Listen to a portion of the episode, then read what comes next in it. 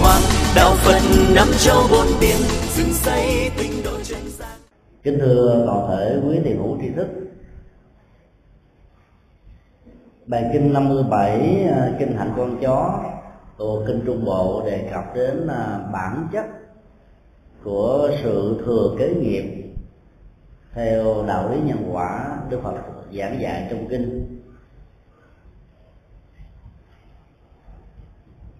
Bài kinh này à, như một sự kiện đức phật nhận xét về kết quả của hai phương pháp hành trì, giống như à, lời chó và giống như lời bò của hai nhà ngoại đạo lõa thể là Seniya và Bunya. Đức Phật đã trực tiếp phân tích và giới thiệu về à, bốn loại hình hành vi khác nhau. Đã quyết định bản chất hạnh phúc và khổ đau của con người trong cuộc đời này.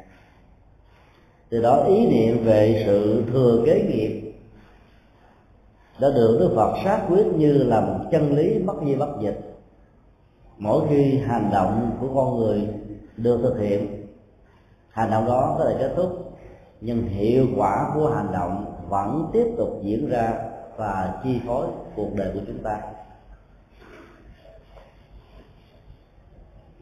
Ở trong bản dịch tiếng ờ, Bali của hòa thượng Minh Châu dùng là từ ờ, thừa tự nghiệp, dùng bằng là thuật ngữ chuyên môn của chữ Hán. Thừa tự là kế thừa. Nghiệp đây phải là sự nghiệp gia tài của cha mẹ ông bà để lại. Mà ý muốn nói rằng là mỗi một con người thông qua nhận thức của tư duy thể hiện qua hành động, lời nói và việc làm đó sẽ để lại một cái hiệu quả hay là phản ứng của hành vi. Và chính tác giả của hành vi đó phải là người thừa kế một cách hợp pháp và bắt buộc về những gì mà người đó đã tạo ra. Đức Phật đã sử dụng khái niệm luật học để mô tả về à, tính cách liên đới và trách nhiệm của hành vi trong quá trình tạo ra một kết quả nào đó cho bản thân người đó, ảnh hưởng một cách trực tiếp hay là gián tiếp đến cộng đồng và xã hội.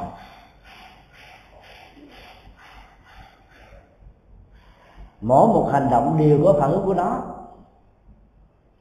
Chẳng hạn như à, chúng ta vừa nghe cái tiếng à, bấm đinh tạo ra một cái âm thanh ken ken ken hay là tung tung tung ở trong tường. Và chúng ta sẽ thấy rất rõ ràng là cái à, hiệu ứng của cái hành động đóng vào trong tường đó, đó nó tạo ra một tiếng ồn. Có thể làm cho những người đang cần cái nhu cầu tập trung đó, mất đi giá trị của sự tập trung trong khi đó, thông qua cái hành động đóng đinh vào tường đó đó, cái vật dụng cần được máng, vắt, nối kết, dính liền vào ở trong vị trí nhất định nào đó của một bức tường lại được thiết lập. Cho nên thấy là cái hành động đóng đó đã tạo ra ít nhất là hai phản ứng hoàn toàn khác nhau. Và thứ nhất phục vụ cho cái mục đích và nhu cầu của người đóng, hay là theo yêu cầu của người chủ và nhờ những người thợ đóng vào. Nhưng mặt khác nó tạo ra tiếng ồn cho những người đang sống xung quanh nơi mà cái sự đóng đó đang được diễn ra. Nhà nào ở kế bên cái ngôi nhà đang được ờ, xây cất hoặc được trùng tu đó có lẽ là phiền não dữ lắm. Thì tiếng đóng tiếng đập tiếng làm tiếng ồn ào nó diễn ra từ sáng sớm cho đến chiều tối. Mà ai có thói quen đó, thức dậy muộn đó, thay vì đến chín mười giờ mới dậy mới sáu giờ đến bùm bùm ken ken bỏng bỏng là nghe cảm thấy phiền não trỗi dậy liền. Thì giấc ngủ nó sẽ không được diễn ra một cách an lành. Nhưng có nhiều người lại có một cái chứng bệnh về tâm lý. Muốn ngủ ngon ở trong cái căn phòng có người vợ người chồng hay là người bạn đời của mình gái phò phò phò thì họ phải bật cái tivi lên nói rỉ rả rỉ rả thì giấc ngủ mới được diễn ra. Đối một số người à, âm thanh trở thành là sự phiền muộn. Nhưng mà trong những tình huống đó, đặc biệt là đó thì âm thanh à, trở thành như là một vị cứu tinh.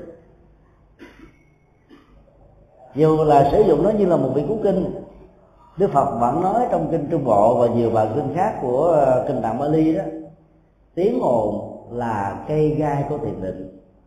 Bởi khi à, mỗi âm thanh trỗi dậy đó sự tập trung để giúp con người đạt được trạng thái chánh niệm và tỉnh thức nó, nó bị trở ngại.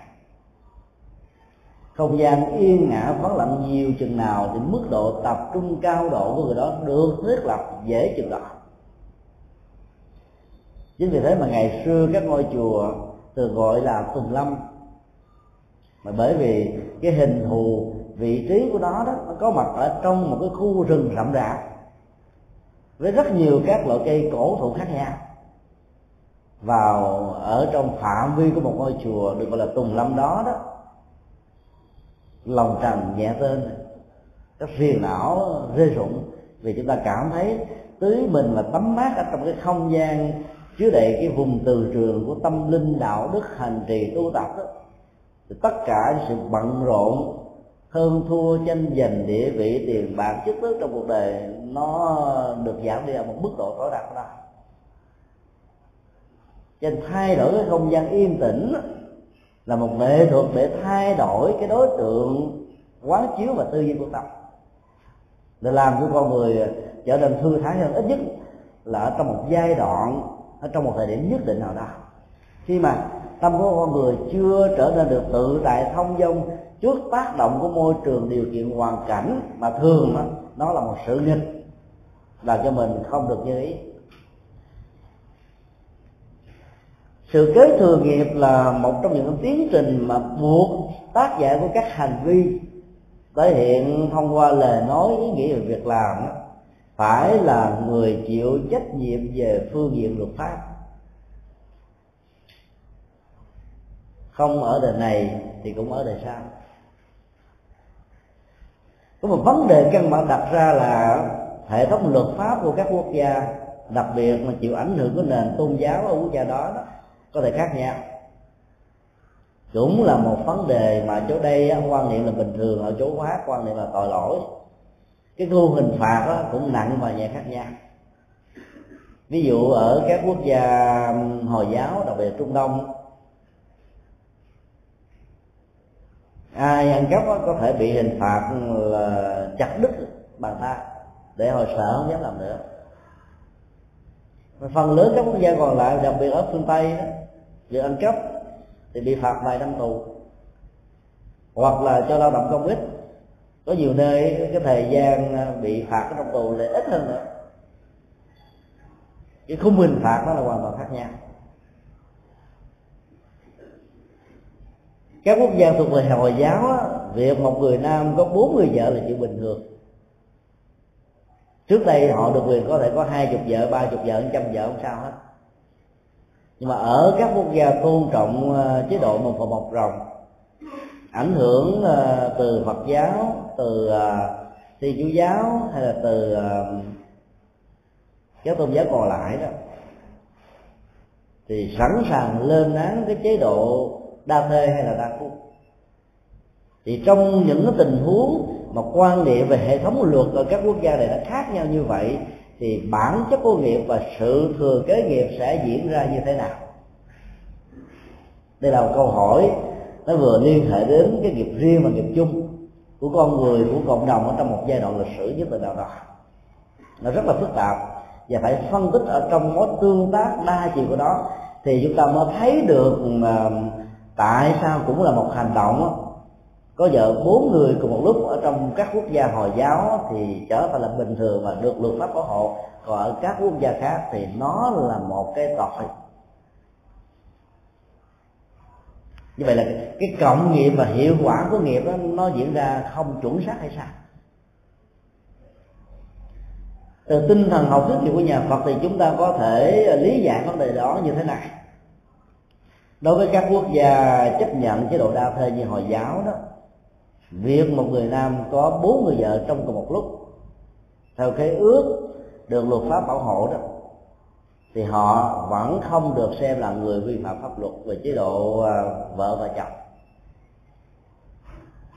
Nhưng về phương diện nhân quả đó, cái người có bốn vợ đó vẫn mang lại nỗi khổ, niềm đau, ít nhất cho ba bà còn lại, bởi vì một ông không thể chu cấp cho cả bốn bà về phương diện đồng đều về tình cảm. Và bản chất của cảm xúc là không muốn sự chia sẻ. Nó luôn luôn mong, mong cầu trạng thái tập quyền. Chứ không muốn chia sẻ. Cho nên trong bốn người đó phải có là một người được ưu thế nhất. Và ba người còn lại đó được sự chăm sóc quan tâm ít hơn. Vì vậy đó nỗi khổ niềm đau của có chồng chung. Bữa có, bữa không, bữa no, bữa ấm, bữa đầy tình cảm, bữa thiếu vắng, sẽ làm cho những người đó sẽ phải sống ở trong một trạng thái không hài lòng. Như vậy, cái tình trạng cộng nghiệp đa thê do hệ thống luật pháp của hồi giáo chấp nhận và áp dụng đó đã tạo ra một cái cộng nghiệp mới nó làm ảnh hưởng đến những cái tiến trình và hậu quả của nghiệp về phương diện kế thừa tức là về phương diện luật pháp đó là người đó không vi phạm luật.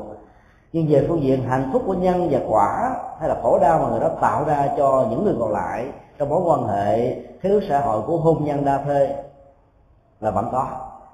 Luật pháp thì không, nhân quả vẫn tiếp tục diễn ra.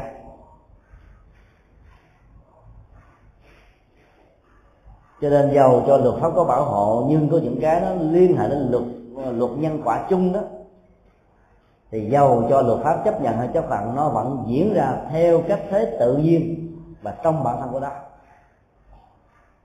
thấy như vậy thì chúng ta cần phải có à, tinh thần trách nhiệm về hành vi lời nói việc làm của mình. Bởi vì dầu nó được kết thúc hoặc là được thực hiện trong lúc mà không ai biết gì, không ai hay gì, qua mặt, lừa dối, là che giấu, thì cái hiệu ứng của nhân quả và tác dụng của nó về phương diện kế thừa đó nó vẫn diễn ra.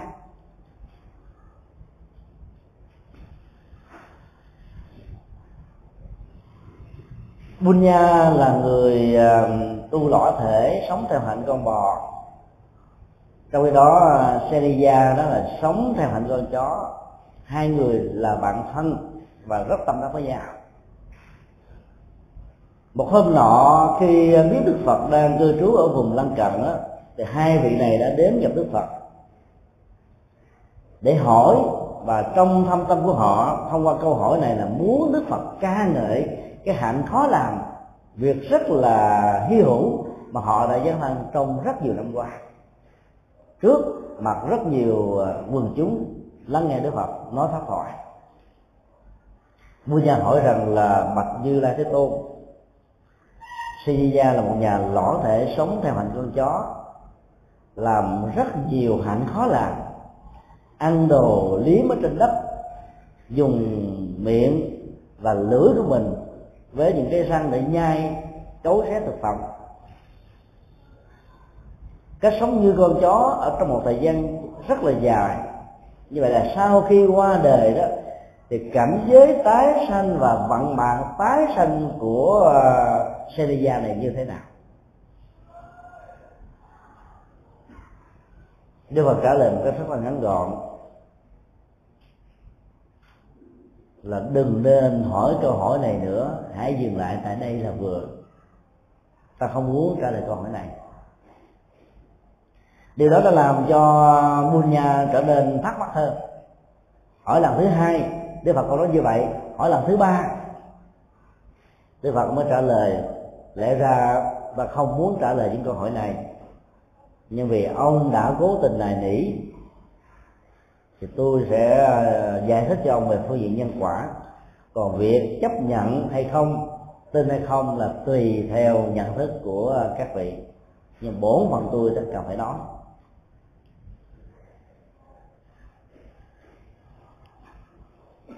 Đức Phật nói rằng là, này Bunya, ai sống theo hạnh của một con chó đi đứng nằm ngồi thể hiện hành vi tâm tưởng như một con chó.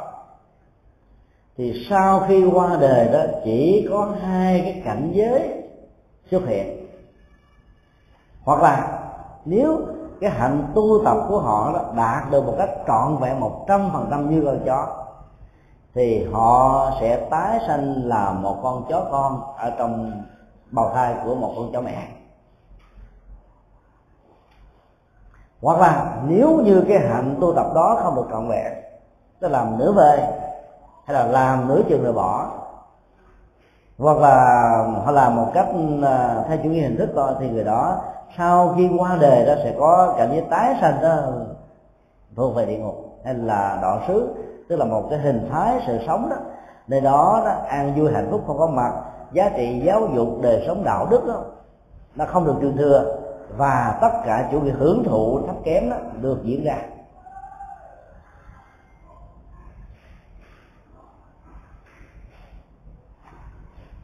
Cho nghe Đức Phật trả lời như vậy đó Bunya đã khóc sướt mướt. Seniya cũng khóc sướt mướt trong niềm sầu não và nuối tiếc. Mục đích đặt ra câu hỏi đó để Đức Phật khen tặng cho hai vị hành giả đã làm rất là nhiều việc khó lạ này. Sống theo hạnh con chó thì phải biến hai bàn tay trở thành hai bàn chân, hai chân trước. Có tay mà giống như là cùi vì không thể nào dùng bàn tay để đưa vật thực vào trong cơ thể. Phải ăn bằng cái miệng, cái lưỡi và răng. Có tay mà không thể cầm lên một ly nước mà phải uống ở trong một cái chậu, một cái thao. Và uống đôi lúc có phần lớn là ở trên mặt đất, ở những cái chỗ nước tù, nước độc hay gì có giường, có chiếu, có phương tiện để sống, để sinh hoạt ở trong một ngôi nhà, thì bây giờ nằm ngủ trên mặt đất, ngủ ngoài hang, ngủ ngoài chờ mưa giá lạnh, ngủ ngoài cái khí hậu không thuận lợi. Tất cả những việc làm đó khó làm lắm.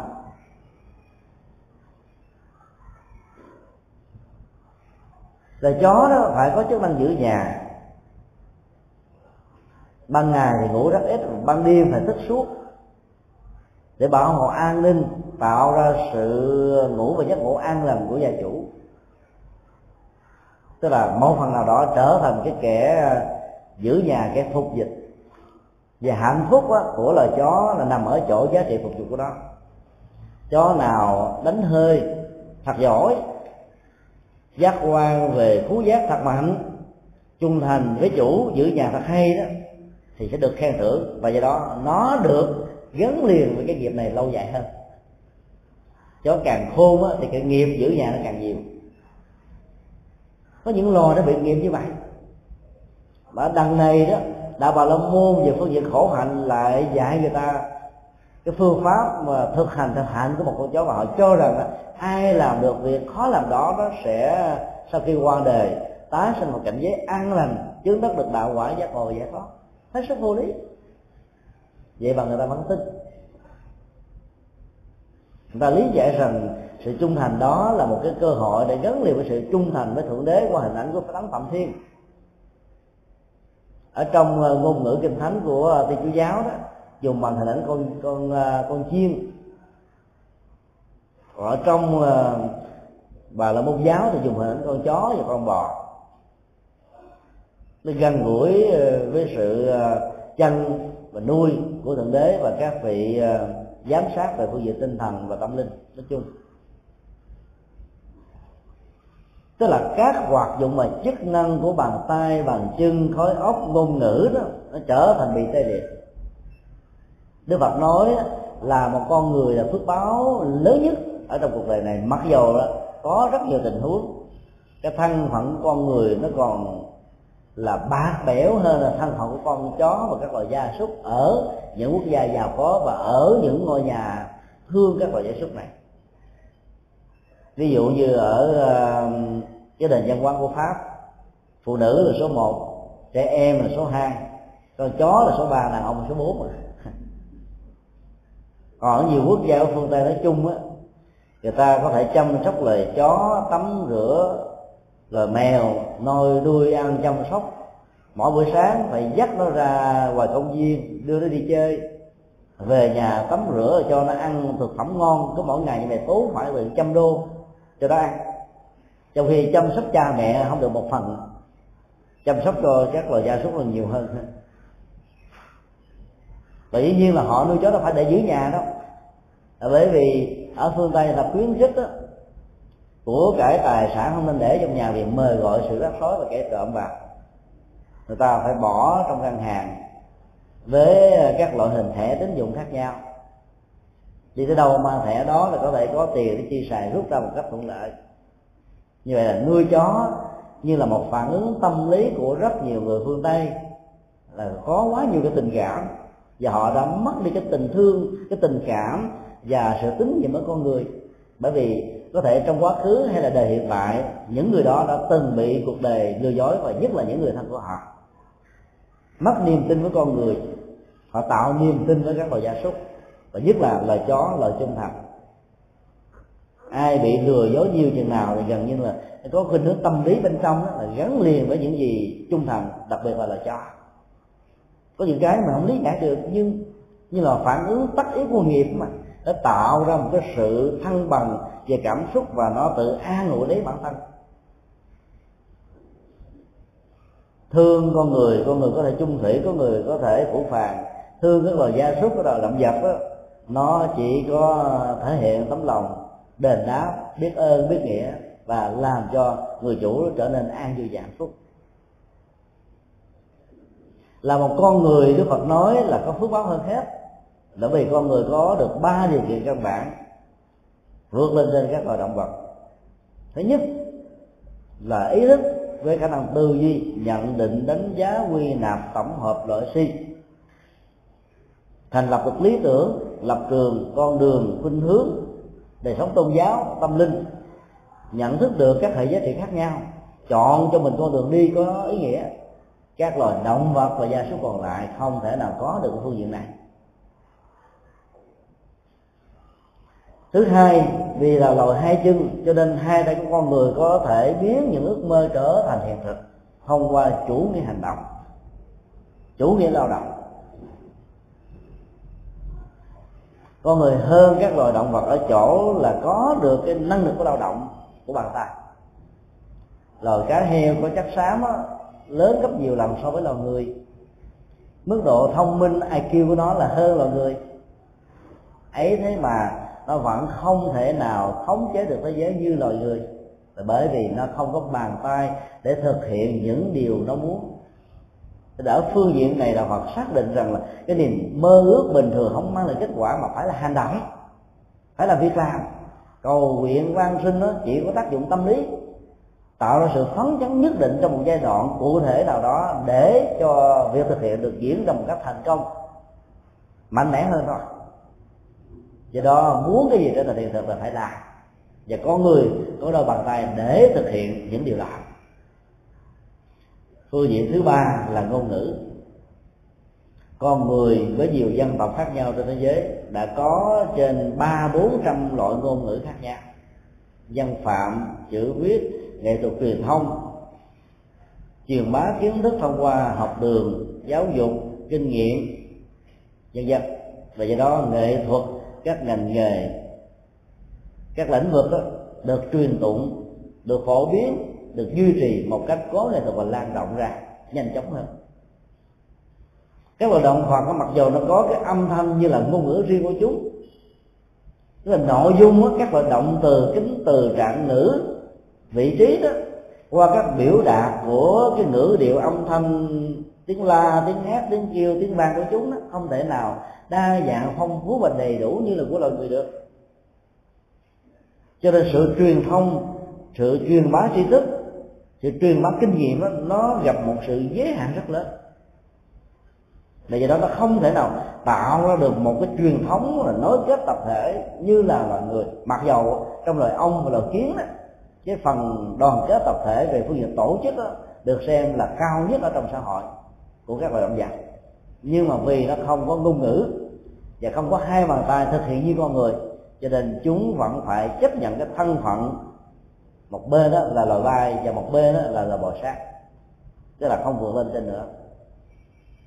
Có đủ ba phương diện của ý thức của ngôn ngữ của hai tay trong lao động, ấy thế mà người ta lại muốn tê liệt quá ba phương diện này.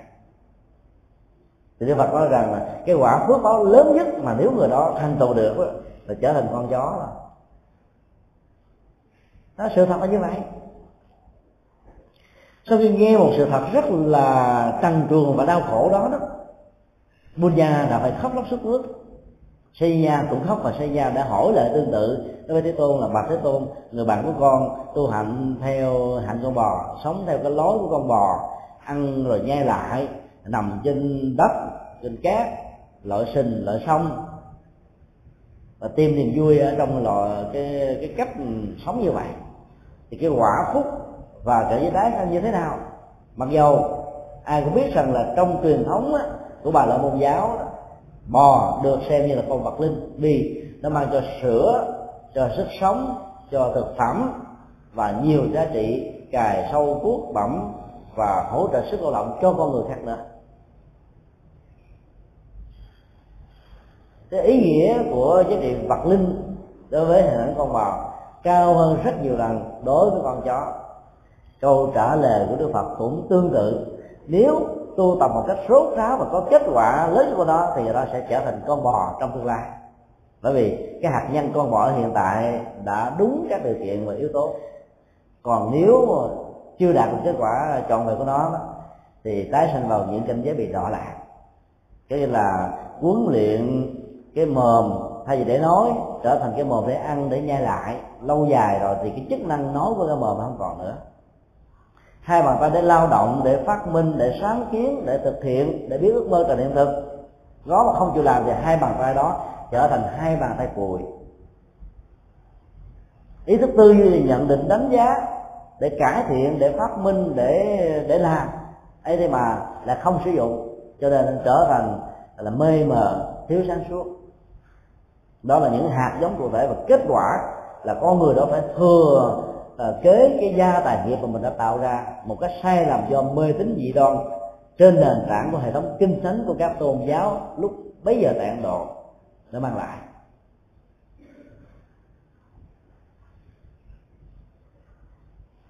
Cái từ đây chúng ta cần phải à, có những cái phương pháp và loại suy vững dụng thêm để hiểu sâu về lời Phật dạy. Hành giả nào phát nguyện tu tập, muốn rốt ráo đó có thể tìm một nơi yên tĩnh riêng cho mình trong một thời gian nhất định. Nhưng đừng bao giờ tịnh khẩu theo kiểu không nói không rằng, không ừ không hử. Ai hỏi ra dấu? Ra dấu là một loại ngôn ngữ. Ngôn ngữ ra dấu và ngôn ngữ của miệng đều là hệ quả của tâm. Không thể hiện bằng ngôn ngữ, bằng cái ngôn ngữ của cơ thể thì cũng giống như nhau mà thôi. Ai làm điều đó lâu dài thì cái quả trong tương lai là câm thấp hơn chút xíu là á khẩu.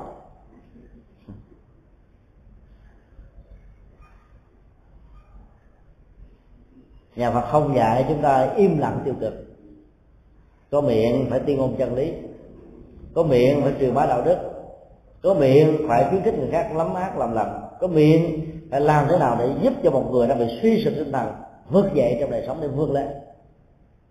Nghĩa là chúng ta tận dụng được giá trị của cái miệng qua ngôn ngữ. Có hai bàn tay thì chúng ta phải tận dụng nó một cách tuyệt đối vì các loài động vật không làm được những gì chúng muốn. Ngày nay có một số hành giả là có khuynh hướng do vì hiểu lầm kinh điển đại thừa nghĩ rằng là việc cúng dường thân thể và chi phần của thân thể của mình cho đức phật đó, là một phước báo rất lớn.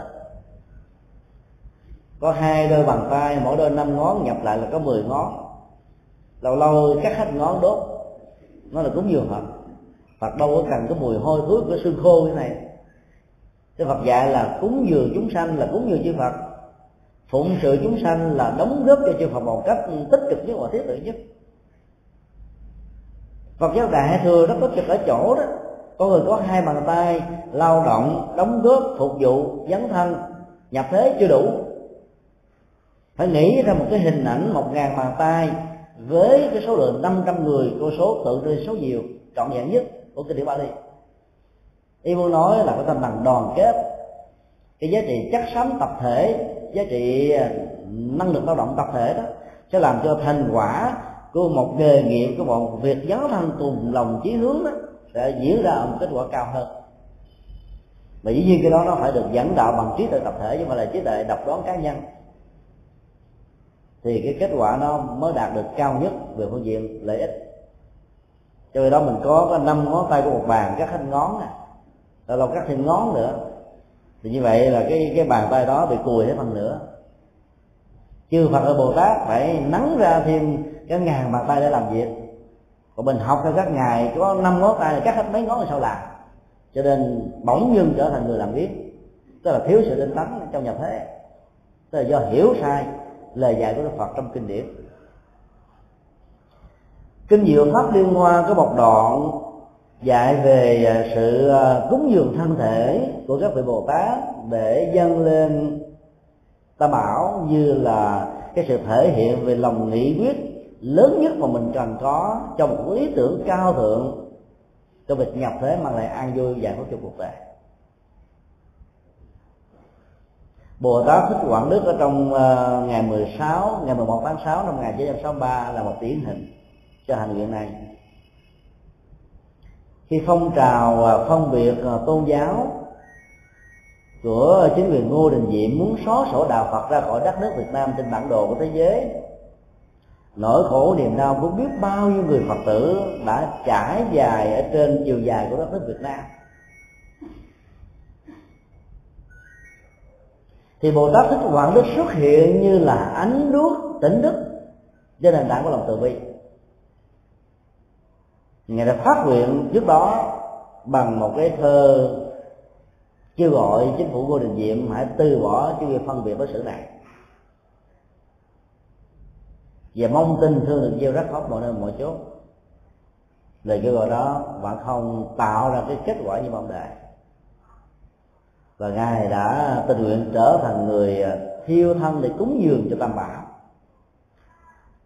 Cái tấm lòng từ bi đó đã biến cái lửa thừa tượng trưng cho lòng hận thù. Quỷ diệt, đốt cháy, trở thành sự tỉnh thức như là một ngọn đuốc soi đường cho cả gia đình họ ngô sáng suốt ra. Tổng thống Kennedy lúc đó đã phải tuyên bố với thế giới rằng là Việt Nam trong giai đoạn này đã có một vị bảo chúa còn chúng ta nói kết theo câu tuyên bố đó từ tên là nhà Phật. Nhờ có một ông bảo chúa mà có một vị Bồ Tát từ bi ra đời. Với hình ảnh của ngài Bồ Tát qua ngài Bồ Tát Thích Quảng Đức. Làm thế nào để chúng ta phát ờ, nhận thức được đâu là một hành động của sự sân hận, đối lập, và đâu là hành động của lòng từ bi nhập thế với tình thương? Chứ biểu đạt bằng kết quả giá trị của nó là thứ ngồi chuẩn xác nhất. Một ngón tay va chạm vào lửa có thể dẫn đến cơn phỏng. Làm sao khi tiếp cận với ánh sáng của đèn, của mặt trời nó nóng là mình tởn rồi cái ám ảnh nó làm cho mình sợ và tránh xa những thứ này. Trong khi đó, bồ tát thích quảng đức trong sự tỉnh táo sáng suốt nhất với một cái lời phát nguyện bảo vệ phật pháp mà không muốn gây hận thù trên cơ sở của bạo động ăn quán giang hồ trả đũa thay đó bằng nhau biến thân mình như là một ngọn đuốc cho, cho sự tỉnh thức của những người đang còn u mê. Đổ một can xăng 20 lít. Lúc đó cái hộp quẹt ở trong cái tai hậu của ngài bị ướt đẫm. Việc bật lửa ta không còn có cơ hội nữa. Thì lúc đó hòa thượng thích tinh nghiệp hiện nay là chủ trì chùa vĩnh nghiêm và chùa giác minh đã thấy cái hộp quẹt thứ hai và bồ tát thích quảng đức đã tự mình một cách rất là nhẹ nhàng bật nó lên lửa bắt đầu phật cháy mấy phút trôi qua, thân thể ngài vẫn giữ trong trạng thái bất động. Đó là quả quan tam muội cho ra thiên định. Ở trong lửa lửa như là ngọn đuốc soi đường chứ không phải là lửa của sân, lửa của si, lửa của tham. Cho đến lúc toàn bộ những gân cốt đã bắt đầu cháy rụi rồi đó thân thể của ngài được ngã xuống một cách từ từ từ xuống phía trước. Trái tim còn y nguyên. Giá trị của à, động tác ừ, hy sinh cúng dường ở đây là nằm ở cái di vật của trái tim. Lúc đó à, chính quyền ngôi đình diệm, và đặc biệt là là những người theo thầy chúa giáo lại à, nói với thế giới rằng, người ta đã làm công việc đốt nhà sư nướng các nhà sư như là một con heo quay. Chứ không hề có việc đàn áp tôn giáo. Ở đất nước chúng tôi vẫn có tự do tín ngưỡng. Tức là dùng cái từ để bịt mặt các nhà nhà báo thế giới. Nhưng mà nhà báo thế giới thì họ làm việc rất độc lập. Nhờ cái tinh thần độc lập và khách quan của họ mà thế giới biết đến cái sự kiện. Chính quyền họ ngô muốn truyền bá và muốn biến quốc gia Việt Nam trở thành đất nước theo thiên chúa giáo mà nỗi khổ niềm đau đã gieo rắc lên rất nhiều người phật tử vô tội. Chính quyền ngô đình lúc đó đã ra lệnh cho quả tim này được thiêu ở trong một cái lò với bốn ngàn độ để hồng xóa tất cả những di vật và tăng chứng. Ấy thế mà trái tim vẫn còn y nguyên đó là một phép phật trái tim á, là cái đơn vị sự sống của con người tượng trưng cho lòng từ bi nó còn lại để minh chứng với cuộc đời rằng mặc dầu nằm ở trong phong ba bão táp lửa đốt của xã hội, của những cái lòng tham, lòng sân sòng của cuộc đời, cái lòng từ bi đó vẫn còn mãi và do đó cái phong trào tạm gọi là đấu tranh theo của người chính trị của xã hội, của đạo phật đó nó không phải là phong trào của ăn quán nhân hồ mà là một ngọn đuốc thắp sáng của lòng từ bi soi đường những người đang còn bị u mê và chưa tỉnh thức. Quả tim đó bây giờ đang được ờ, nhà nước Việt Nam cắt giữa trong ngân hàng vì là một bảo vật của Việt Nam. Và cũng là cái cách để ờ, cho cái tình trạng an ninh nó được đảm bảo cho một quả tim. Là có duy nhất ở trong lịch sử Việt Nam, trong lịch sử của nhân loại suốt bao nhiêu ngàn thế kỷ qua. Chúng ta thấy ờ, cái hành động này đã làm cả cái chế độ đó bị sụp đổ vì cái nghiệp gian ác mà chế độ này phải kế thừa như là một hậu quả tất yếu không thể tránh khỏi. Do đó, trong những tình huống như vậy, Phật giáo ở trong một cái cấp thế thăng trầm lên xuống được và mất con người có tinh thần cao thượng phát xuất từ lòng từ bi dấn thân làm những việc khó làm. Thì lúc đó được gọi là cúng dường thân thể cho tam bảo, cho cuộc đời. Rồi nếu nó không có những cái tình huống như thế đó lòng từ bi và giá trị à, tu tập của chúng ta cũng không được được mà làm vì một lý do nào đó, thì cái đó nó thuộc về cầu gian. Và nói một cái khác là đốt các các con hay trở thành như là lừa biến thiếu đi cái sự tinh tấn để bắt trước hoặc giáo đại thừa để chúng ta có tinh thần nhập thế và giáo thân nhiều hơn. Cái hình ảnh của tự thi, thủ tiên nhãn là một minh chứng. Những người tu tập theo hạnh con chó và con bò, nó quên đi cái giá trị nhân vị lớn nhất mà con người có so với các loài động vật. Đức Phật nói trong kinh Tăng Chi đó, cái loài nào có dân số nhiều chừng nào, thì nó mặc nhiên tỷ lệ thuận với nỗi khổ niềm đau bất hạnh về nghiệp đó, chừng đó. Loài thị tộc là nhiều nhất trên thế giới, cái đấy là những cái loài côn trùng như tế rồi đến lời bò sát lời bốn chân rồi hai chân. Cái, cái quy trình tiến hóa của con người nó đi từ từ. Cái con người được gọi là cao nhất về phương diện sinh học đó.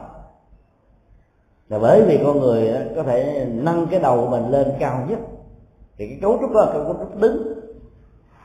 Còn các loài động vật đó, được ngôn ngữ triết học của nhà Phật gọi là bàn xanh tức là xanh ngang với cái cấu trúc sinh học ngang bốn chân đó sử dụng hai trước và sau giống nhau? Để tạo sự đi. Cho nên là cái đầu của các loài động vật đó, nó không thể ngóc lên trọn vẹn như là loài khỉ dượng và loài người. Theo dịch lý của người trung hoa đó thì con người được gọi là có chất xám cao nhất mặc dầu cái câu tuyên bố này bây giờ nó không còn đúng vì con người vẫn thôi chất xám với loài cá heo. Nhưng nhìn chung á cho đại đa số là số một là bởi vì con người có cái cấu trúc đứng bằng hai chân. Do đó, áp dụng theo cái cấu trúc này đó, ai muốn học tập, nghiên cứu có hiệu quả tốt đó là phải ngồi trong cái tư thế đứng thẳng lưng. Thì mới ngồi lâu, ngồi dài, có kết quả. Dĩ nhiên là sau cứ mỗi tiếng hoặc hai tiếng, chúng ta phải đổi tư thế, đi tới đi lui để tập thể dục. Cho đó, không có những cái di chứng về bệnh tật về sau này còn học bài đọc sách vở trong cái thế nằm đó, nó dễ bị hôn trầm mê mẩn thua cái gì đó rất là chậm và lâu. Cho nên học phải ngồi trong tư thế đàng hoàng. Là bởi vì cái ý thức của con người nó được đặt ở trong cái thế tự nhiên vật lý của cấu trúc sinh học nó làm cho cái năng lực nhận thức thuộc nhớ hiểu dễ dàng được thiết lập hơn là tư thế đang nằm đang bò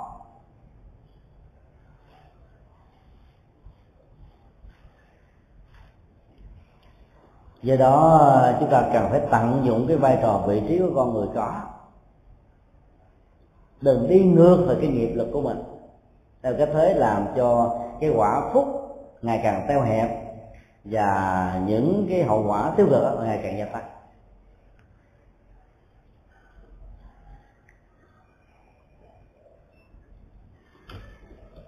Bunya và Seniya đã khóc sức mướt. Đức Phật đã yêu cầu họ đó nén cái cơn đau, hiểu rõ về nhân quả để chuyển hóa đời sống của mình họ trả lời với Đức Phật như thế này là bạch Thế Tôn, con khóc trong sầu não, không vì ngài nói thì có như thế, mà về từ lâu nay, trong một thời gian rất dài bạn của con là Bunya và người kia là Seniya đã hành hạnh con bò con chó đó quá lòng mà lại không mang được bất kỳ một kết quả tích cực nào cho đời sống hiện tại và trong tương lai này.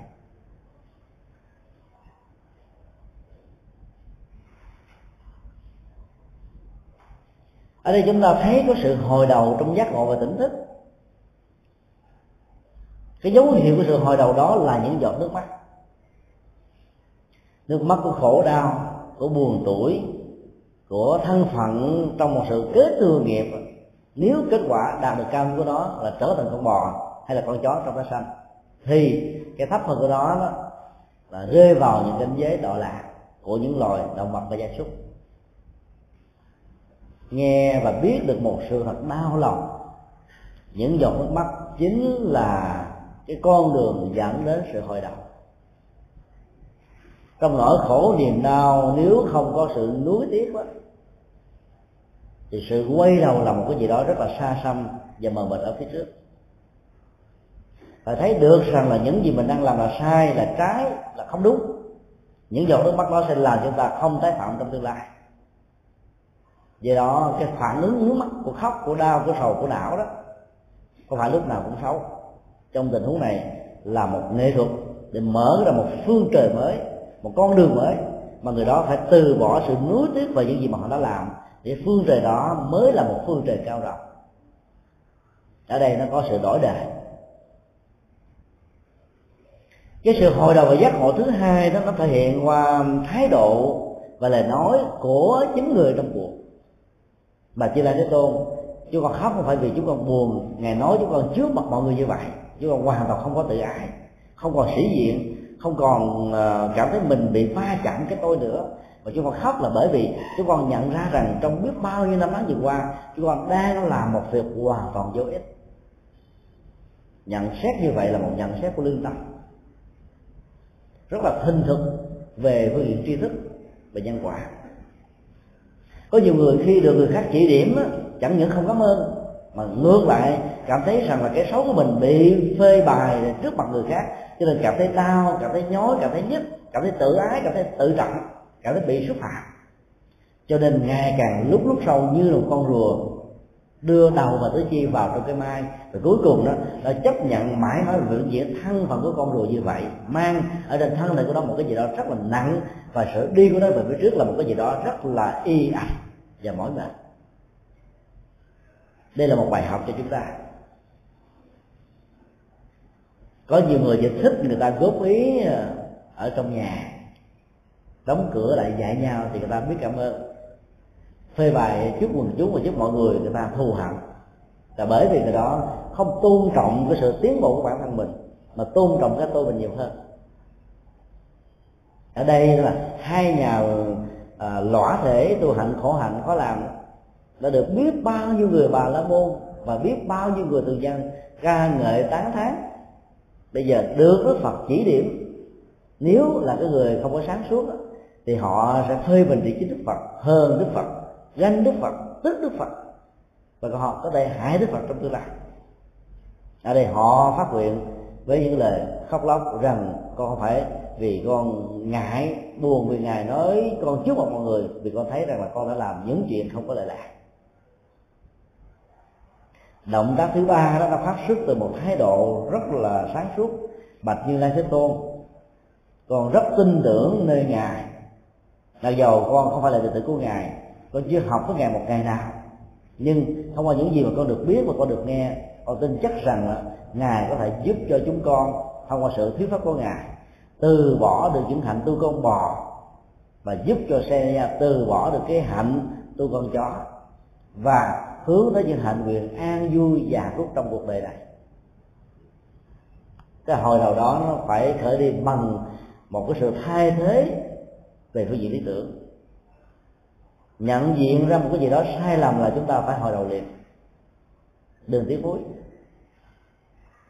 Tinh thần này được kinh điển a hàm của phật giáo đề cập qua một dụ ngôn. Hai người bạn, tiều phu đốn củi với nhau, tâm niệm với nhau rằng là hãy đi vào những khu rừng sâu để tìm ra những loại gỗ quý và sự đốn củi, những loại gỗ quý đó về sẽ giúp cho họ đó có thể cải thiện đời sống kinh tế của họ trong sinh hoạt tự nhiên. Đi với nhau bằng một tình thân.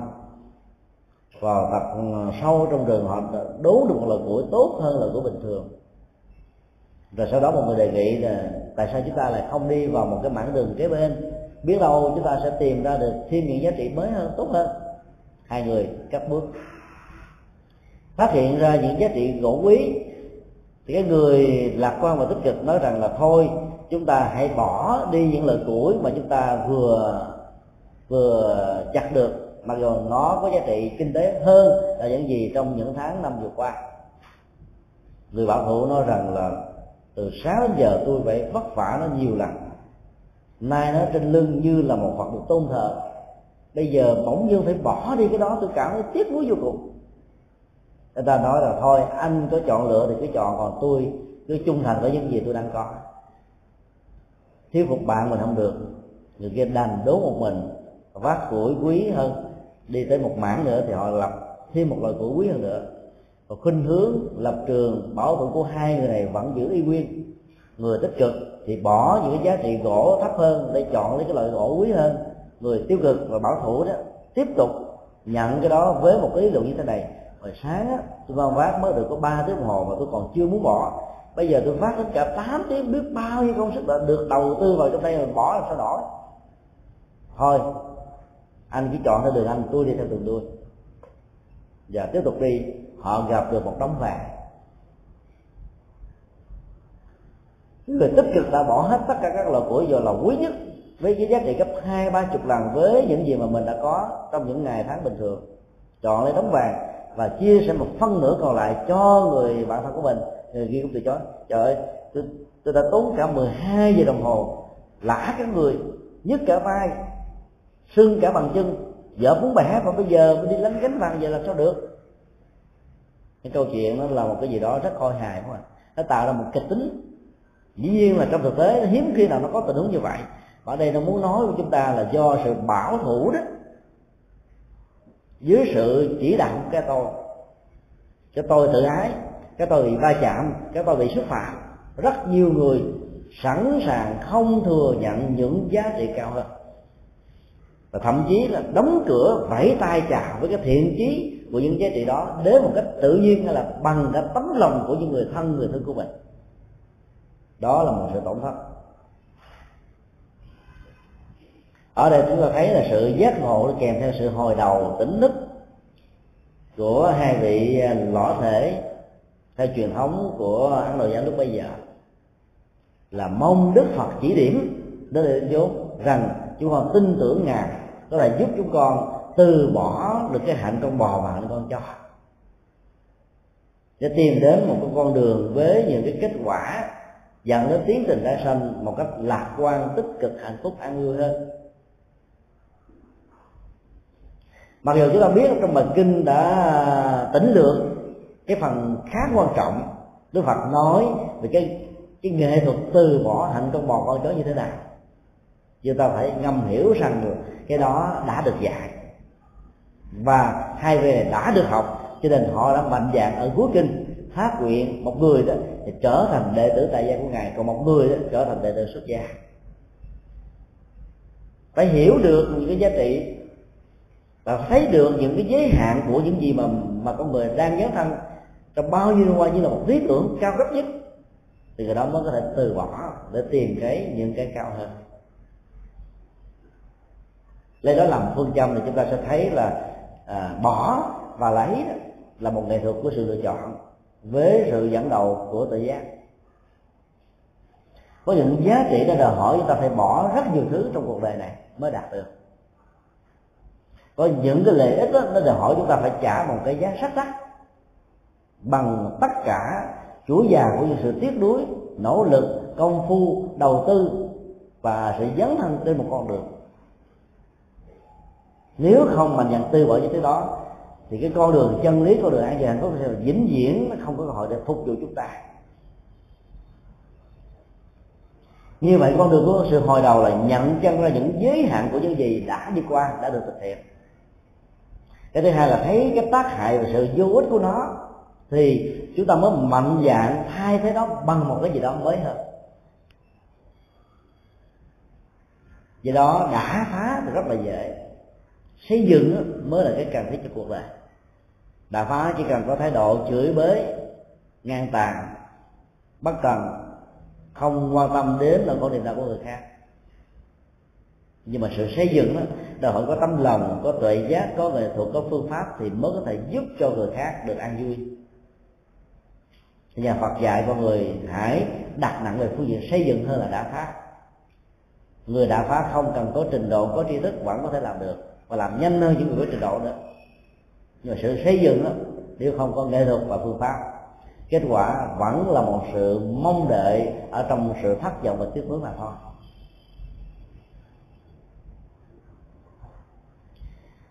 Sau khi ờ, đức phật tỉnh lược về ờ, cái cách phân tích những ờ, giới hạn và tác hại của hạnh con bò, con chó thì ngài đã dạy về bốn loại hình nghiệp khác nhau.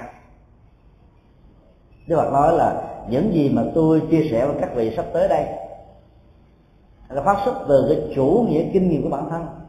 Tôi đã từng kinh qua, tôi đã từng đạt được kết quả, tôi đã từng truyền bá và những người tin theo những gì tôi nói đó đều có kết quả tương tự. Và tôi tin chắc rằng là khi chia sẻ cho hai vị ấy, thì hai vị cũng đạt được lợi ích như tôi. Là lấy mình làm một cái điểm mẫu để tạo niềm tin về phương diện hành trì ở người khác. Tức là chủ nghĩa hành động vẫn là cái tạo ra hiệu quả và hiệu ứng lây lan tâm lý lớn nhất. Chứ bản thân của người dẫn đường nó mà không có niềm tin. Ai hỏi đến mình là tôi không biết tôi đi có đúng không? làm sao người ta dám dựa vào mình không à? Cho nên cái người à, à, trở thành lãnh đạo đó là cái người phải có bản lĩnh có niềm tin. Ai làm công việc lãnh đạo thì phải có bản lĩnh lãnh đạo tức là sẵn sàng chịu người khác bắn mà. Bắn càng nhiều thì mình biết rằng là cái năng lực lãnh đạo của mình càng tốt. Cho nên mới tạo ra sự va chạm cái tôi ở người khác. Cái ganh cái ghen cái tích cái khó chịu và dẫn đến cái hãm hại. Đức Phật thường lấy bản thân của mình ra làm một cái kinh nghiệm. Dĩ nhiên làm kinh nghiệm đó không phải là để ca những cái tôi, Mà làm kinh nghiệm đó để cho người khác tin và thực hiện tốt hơn. Chứ nói, tôi nghe người ta nói như vậy vậy, Mình chưa đi qua, làm sao người khác dám đi không à? Phải lấy mình làm nền tảng. Giá trị của kinh nghiệm nó nằm ở chỗ đó làm cho người ta ấn tượng, ghi nhớ một vấn đề gì một cách sâu sắc hơn là những cái được học từ sách vở, từ trường lớp, từ bài bản. Vì cái đó, ai nói cũng giống như nhau, nó là bản sao một, bản sao hai, bản sao ba. Bạn copy thứ này thế nọ thôi. Còn cái chủ cái kinh nghiệm sẽ làm cho cái ngôn ngữ nó sinh động, nó đặc biệt, nó lạc hương cái cách nó đi vào lòng người nó trực tiếp hơn là những gì được lặp đi lặp lại như là một con vẹt, như là một cái máy. Kinh nghiệm nó nó phát xuất từ từ những cái con người dấn thân trải qua. Vì chúng ta vẫn biết mặc dù đức phật không nói trong bản kinh này, ngài đã từng trải qua cái hạnh học làm con bò, làm con chó rồi ngài từ bỏ. Cho nên ngài mới cảm nhận được cái cái tai hại của nó như thế nào. Cái phi giá trị vô nghĩa nó ra làm sao? Thì con đường đi ngược lại đó chuyển hóa nó một cách có hiệu quả. Và do đó mới có là thuyết phục được những người đang vướng trong cái à, cái hệ lụy của phong tục tập quán sai lầm của mê tín và dị đoan. Lợi nghiệp thứ nhất dẫn đến kết quả theo công thức là nghiệp đen quả đen. Đức Phật nhìn à, sử dụng hình ảnh của vật lý thông qua màu sắc đó, để mô tả về bản chất của đời sống đạo đức. Cái đen là cái dễ ấn tượng nhất không ạ? à? Chiếc áo trắng đẹp, chỉ cần có một vết đen, một vết dơ nho nhỏ thôi cũng làm cho người ta phát hiện ra một cách dễ dàng. Bản chất tâm của con người như là một chiếc áo trắng một hạt giống đen của tư duy, nhận thức lời nói việc làm có thể làm cho cái mảnh đất tâm đó trở nên bị nhơ ấy mất đi giá trị. Và có thể bị cuộc đời này xa lấn cô lập phê bình chỉ trích. Trước khi trình bày bản chất của nghiệp á đen dẫn đến quả đen thì cái phật là sát của như thế này nè. Nguồn gốc của con người và các loài chúng sanh hoàn toàn lệ thuộc vào chính hành động của con người và chúng sanh đó. Đây là tuyên ngôn về luật như là một cái à, cái cái cái, cái định nghĩa căn bản nhất của sự kế thừa nghiệp ở trong chuỗi dài của đời sống quá khứ hiện tại và tương lai. Câu tuyên ngôn này cho phép chúng ta tin rằng đó là đức phật đã phủ định một cách trực tiếp. Học thuyết cho rằng là thượng đế là đấng tạo vật, đã tạo ra con người, sự sống của muôn loài và dạng vật, và sắp xếp mọi thứ theo định mệnh, định nghiệp của ngài. Con người là hệ quả tất yếu và hoàn toàn tùy thuộc vào chính hành động của con người. Chúng sanh lại thuộc vào chính hành động của chúng sanh ở trong các bài kinh khác đức phật nói đó, có phải từ lúc sinh ra, vai trò vị trí là thân mẫu của được gắn liền hoặc là bà la môn hoặc là vua chúa, hoặc là thương gia, hoặc là người nô lệ, hoặc là sĩ công nông thương. Mà bản chất của nghề nghiệp thông qua cái chủ dài của hành động được lập đi lập lại một cách có ý thức để tạo ra sự thiên sai dạng biệt, hạnh phúc và khổ đau này. Do nghiệp của con người, do đạo đức con người, do tư duy con người làm cho người đó tiếp tục tái sinh làm con người. Do nghiệp hưởng được thấp kém, tư duy thấp kém, và vị kỷ thấp kém đã làm cho con người đó không còn là con người đó trong lúc sống, mà họ chỉ còn có người một phân nửa và phân nửa còn lại để trở thành thú. Cho nên cái quả tái sinh của họ trong tương lai phải là loại thú. Cái tiến trình nhân quả nó tự quyết định như vậy. Không phải ngẫu nhiên không phải tự dưng, không phải sự sắp xếp của thần thượng đế và thần linh, mà là sự sắp xếp rất chuẩn xác mà không có gì làm lúng đoạn được của nhân quả. Tuyên ngôn thứ hai về bản chất của nghiệp được Phật nêu ra trong kinh này là, khi con người và các loài chúng sanh được sinh ra đó, thì họ sẽ bị cái dòng cảm xúc liên hệ trực tiếp đến nhân và quả đó kích thích và ảnh hưởng đời sống của họ. Hành động nào sẽ tạo ra sự kế thừa nghiệp đó? Cái ảnh hưởng và phản ứng của nghiệp này nó sẽ tạo ra cái dòng cảm xúc của con người. Ví dụ như khi nãy chúng ta nghe cái tiếng à, đóng đinh vào trong tường. Cái phản ứng đó có lợi và hại lợi cho chủ nhân, với sự ra lệnh là yêu cầu các công nhân đóng. Để sử dụng cho những mục đích nhất định nào đó, còn hại là tạo ra tiếng ồn, khó chịu cho những người xung quanh. Sự lợi và hại đó nó tạo ra hai cái phản ứng cảm xúc khác nhau. Đối với người được lợi ở đây là chủ nhân, cảm thấy thích thú.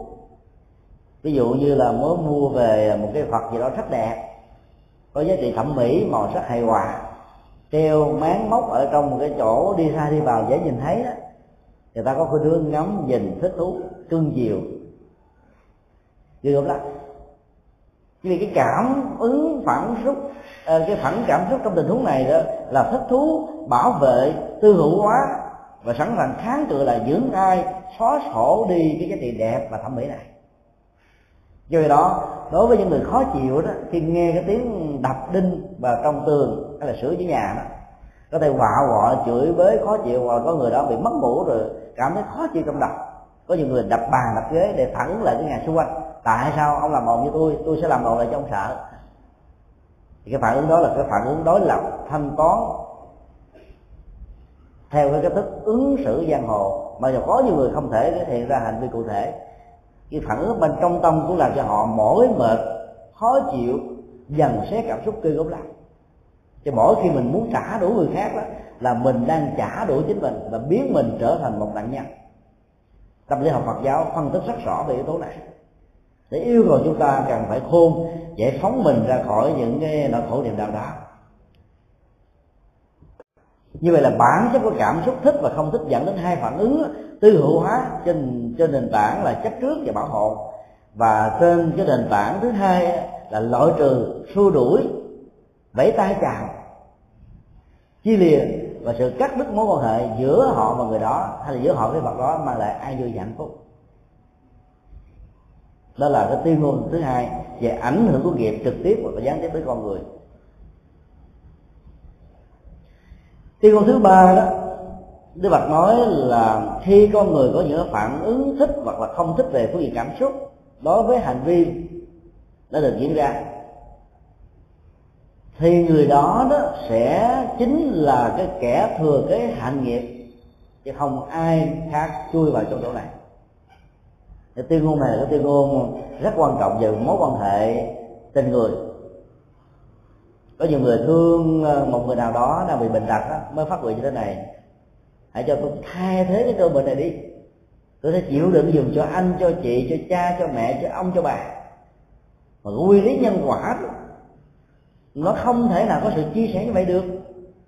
Về phương diện vật lý sinh học dầu cho chúng ta có tấm lòng muốn chịu khổ thay cho nhau cũng không thể nào chịu và thay khổ cho nhau được.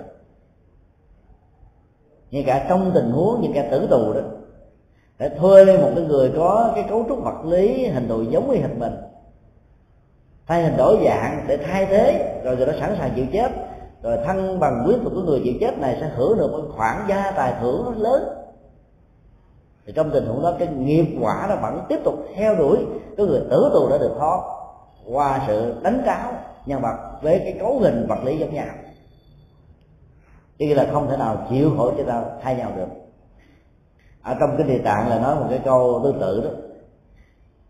Và nó là một cái gì đó thích hợp cho rất nhiều tình huống khác nhau.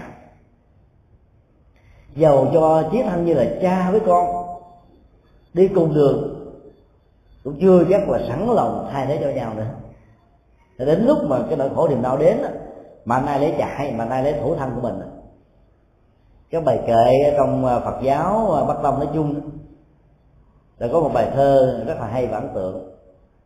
Đứng trước nỗi khổ niềm đau hay là những áp nạn, thì con người cũng giống như một đàn chim, có về ngủ chung cùng à, liếu ro, hát vang để tạo ra một giấc ngủ an lành tập thể. Nhưng mà khi cái đàn báo được tới thì mạnh con nào lấy ba chứ không con nào báo con nào, không nào kéo con nào, không con nào giúp con nào cả đại hạn lai thời, các tự phi.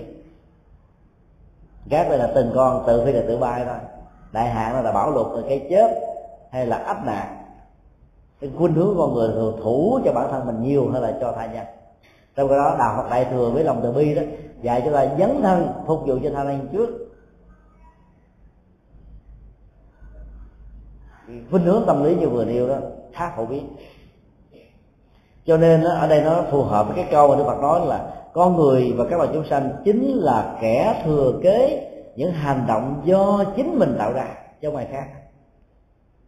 Nên là không có tình trạng là bị định nghiệp lầm, bị quả báo sai hay là tình cờ. Ngay cả trong tình huống một người bộ hành đi trên lề đúng luật giao thông rồi một chiếc xe nào đó do một phút bất cẩn thôi, la vào làm cho người đó bị chết như cách đây vài hôm. Một giáo sư à, vật lý cơ học nổi tiếng hàng đầu của Việt Nam đã bị đụng như vậy. Rồi một giáo sư người nước ngoài qua đây làm việc để phục vụ cho nền khoa học Việt Nam cũng bị đụng một cách lãng xẹt như vậy chết cho nên là chính phủ đã yêu cầu làm lễ tang một cách trịnh trọng cho những người có đóng góp nhiều cho quốc gia chúng ta thấy những cái chết đó nó thuộc về chết nghiệp. Này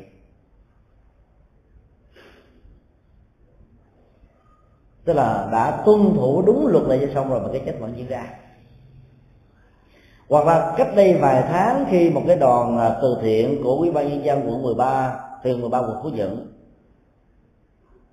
giúp cho đồng bào lũ lụt ở à, miền trung trên đường đã bị chết 12 trên 13 người thì chúng ta biết đó là cái tử nạn do nghiệp gây ra. Là nó liên hệ đến sự bất cẩn của anh tài xế. Trong những tình huống đó những người không hiểu về nghiệp đó sẽ bắt đầu mất đi niềm tin. Tôi đi làm từ thiện mà tôi phải bị cái chết.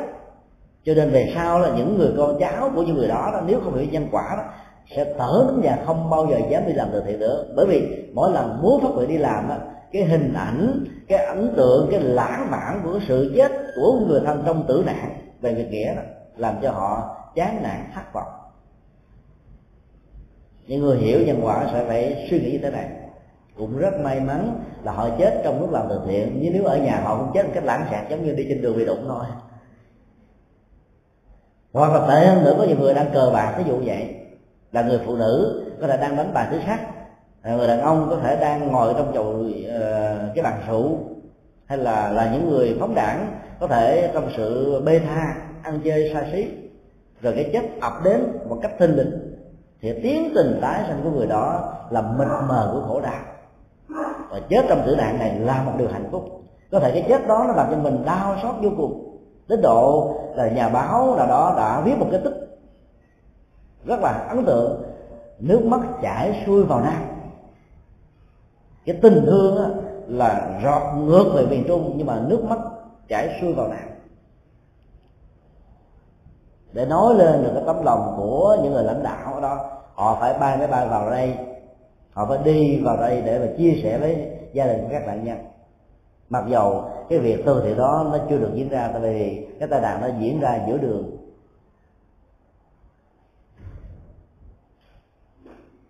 Do đó nếu như chúng ta đã từng à, gặp phải những cái tai ách tương tự ở mức độ nhỏ hơn. Hay là người thân của chúng ta đã từng gặp tương tự như vậy, thì chúng ta cần phải tin sâu nhân quả và phải tâm niệm với mình rằng là cái chết đó là cái chết rất có ý nghĩa. Chết về nghĩa cử cao thượng. Hay nói cái khác là nhà Phật quan niệm rằng, giá trị của đời sống không nằm ở tuổi thọ hay là chết yếu mà nằm ở cái thế chúng ta sống như thế nào và chết như thế nào.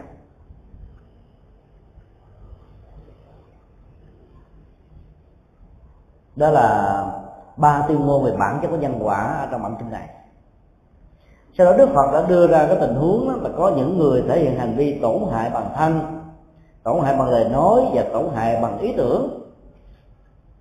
Thì kết quả xấu nhất của ờ, hành vi đó đó là họ sẽ sanh vào thế giới gặp rất nhiều sự tổn hại cho bản thân họ. Ở mức độ này hay là ở mức độ khác?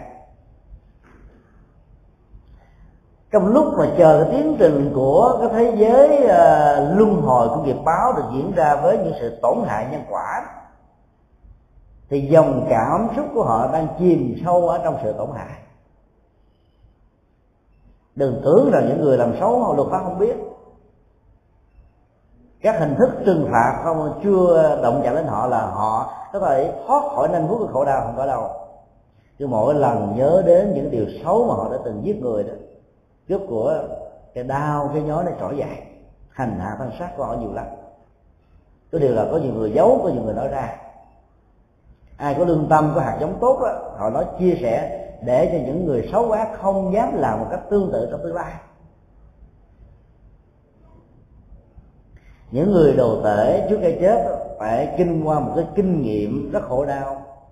Nào là tiếng la phát thanh của các loài động vật gia súc đòi đền mạng nào là ngôn ngữ của sự hận thù nào là ánh mắt của sự thiếu thiện cảm nào là những cái cử chỉ động tác đó, đòi trả đũa ăn quán giang hồ với gia nếu là người suy nhược thần kinh đó, thì sự khủng hoảng đó nó diễn ra ở mức độ lớn hơn nhiều hơn nặng hơn nguy hiểm hơn.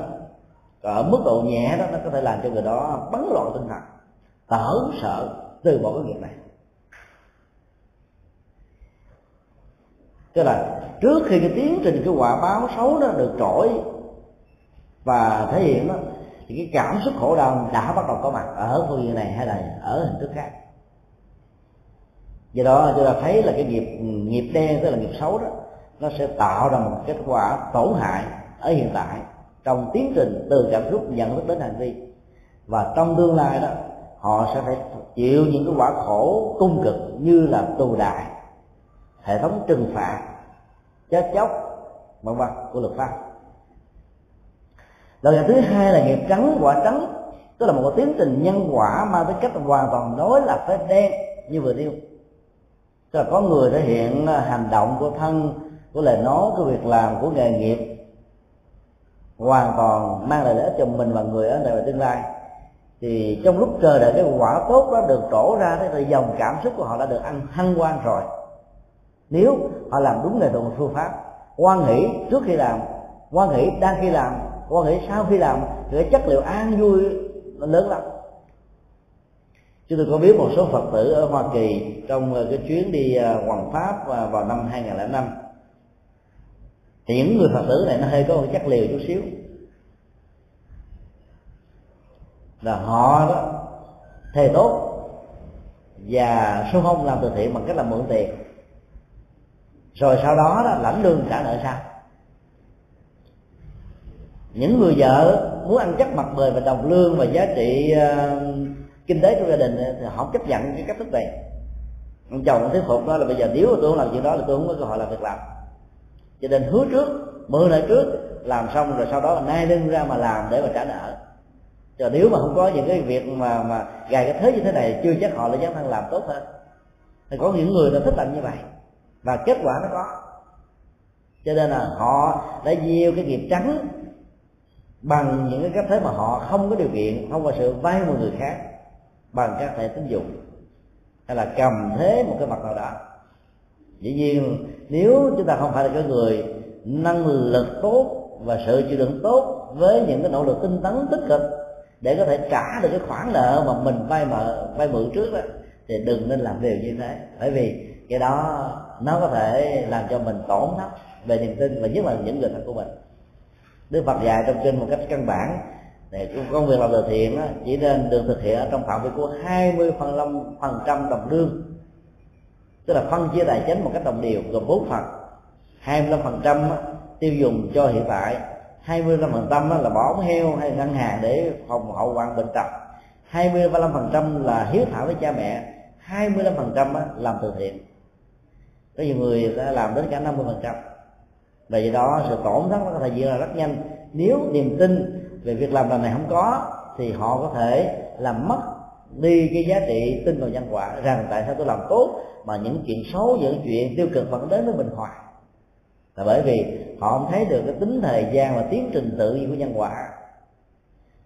Có những hạt giống nó phải mất đến một năm, có có loại đến 10 năm, có loại 100 năm, có là một kiếp, có loại 10 kiếp nhiều kiếp khác nhau. Nó giống như các loại hạt giống. Đó là chưa nói đến sự tác động của môi trường điều kiện hoàn cảnh.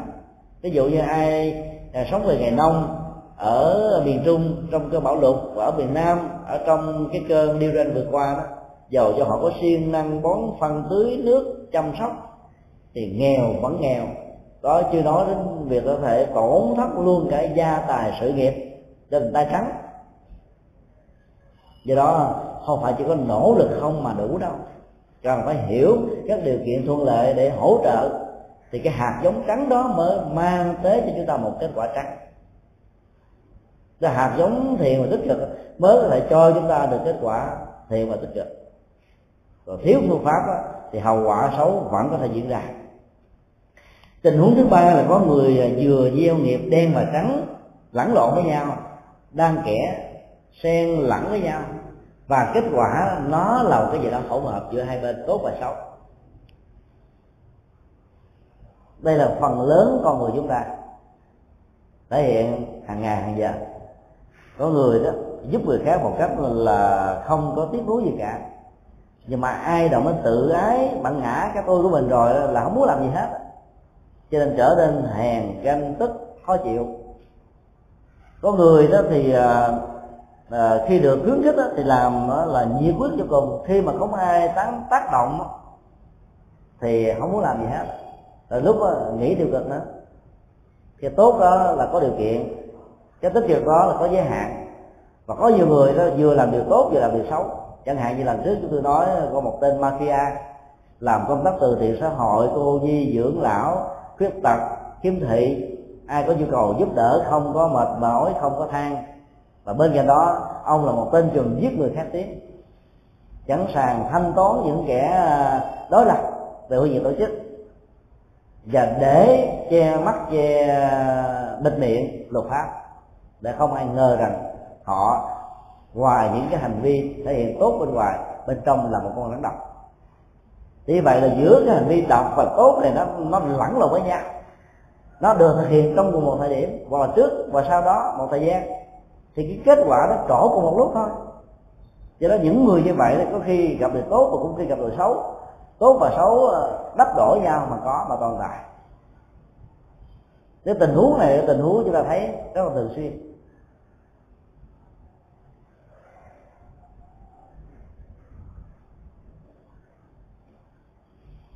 Tình huống cuối cùng đó, là có một loại nghiệp có khả năng và có công năng dứt hết tất cả cái hoạt dụng nghiệp báo của những cái lợi nghiệp. Trắng, đen, vừa trắng, vừa đen. Và nghiệp đó là nghiệp gì? Đó là sự tu tập. Đó là phước lành. Đó là công đức. Đó là sự chuyển hóa. Đó là sự giải thoát luân hồi. Đó là con đường thanh định tâm. Đó là bát chánh đạo. Đó là ba mươi phẩy ờ, yếu tố dẫn đến giác ngộ nói chung là tất cả những pháp môn, những con đường hành trì của đạo phật đều có năng lực cắt đứt đi cái hiệu quả và ảnh hưởng của nghiệp đen và đây đức phật nói luôn, cả nghiệp trắng là bởi vì cái tính chất nghiệp trắng và quả trắng của đó là một cái gì đó phù về tương đối nhân duyên và quả. Còn đây cái người mà đạt được sự giác ngộ ờ, hạnh phúc cao nhất của đó là mượn cái trắng để thay thế cái đen sau khi cái đen đã được chuyển hóa rồi thì ngay cả cái trắng mang tính điều kiện và phương tiện đó cần phải được tháo dỡ. Thì giá trị của sự tu tập mới mới đạt được ở mức độ cao nhất của nó. Ví dụ như là để cho mình mất ngủ á, thì à, ở mức độ nhẹ có thể uống những cái thuốc hỗ trợ thần kinh. Sau khi cái cơn mất ngủ đó được phục hồi rồi đó thì việc uống thuốc hỗ trợ thần kinh phải ngưng luôn chứ bằng không nó trở thành con người khác nó trở thành sự hỗ trợ cái sự sự lệ thuộc khác tức là sự vay mượn đó chỉ có tính chất điều kiện và phương tiện trong một giai đoạn. Sau khi đạt rồi thì phải được chuyển hóa và vượt qua. Sau khi nghe đức phật trình bày về cái tính cách thừa tự của nghiệp đối với bản thân và các loài chúng sanh thì à, Bunya và Saniya đó đã ca ngợi Đức Phật bằng à, bốn cái câu truyền thống ca ngợi rất hay. Đức Phật là người dựng đứng lại những gì đã bị ngã xuống phơi bày một cách rõ ràng những gì đã bị che. Chỉ đường để đến chốn cho những người bị lạc hướng, đem ánh sáng chiếu vào trong bóng tối để người có mắt có thể nhận thấy được con đường để mà đi. Thì họ mới có đầu phát nguyện, một người đó thì trở thành đệ tử tại gia một người trở thành đệ tử xuất gia. Đối với tình huống của người của minh Gia muốn trở thành đệ tử xuất đại tại gia đó, thì Đức Phật tiếp nhận liền. Còn đối với xe ni gia đó muốn trình trở thành đệ tử xuất gia thì Đức Phật nói như thế này theo truyền thống của Đức Phật đó ai là người khác tôn giáo muốn trở thành đệ tử xuất gia thì phải trải qua 4 tháng tập sự. Sau khi tất cả tăng chúng giám sát xem con người này có phải phát xuất từ động cơ và lý tưởng con đường giải thoát thật sự hay không, thì lúc đó việc chấp nhận cho xuất gia mới được ban hành. Cái nghĩa là ngay cả đức phật cũng không được quyền cho người đó xuất gia một cách mà không có cái giai đoạn trải qua cái tiến trình thật sự vì đó là một cái yếu tố rất cần thiết. Nếu theo đạo phật mà không hiểu được đạo phật thì cái người à, khác tôn giáo đó với những cái ảnh hưởng tôn giáo của mình sau này có vai trò vị trí trong giáo hội có thể làm cho người ta hiểu sai đạo phật. Cái ảnh hưởng đó nó còn nặng nề hơn là tiếp nhận một người không biết chi về đạo phật. Do đó cái giai đoạn thời gian uh, tập sự là không thể thiếu. Saniya đã um, nói với Như Lai Thế Tôn như thế này, con sẵn sàng chấp nhận điều kiện ngài đặt ra và hơn thế nữa đó. Không chỉ 4 tháng mà con có thể chịu đựng luôn cả 4 năm.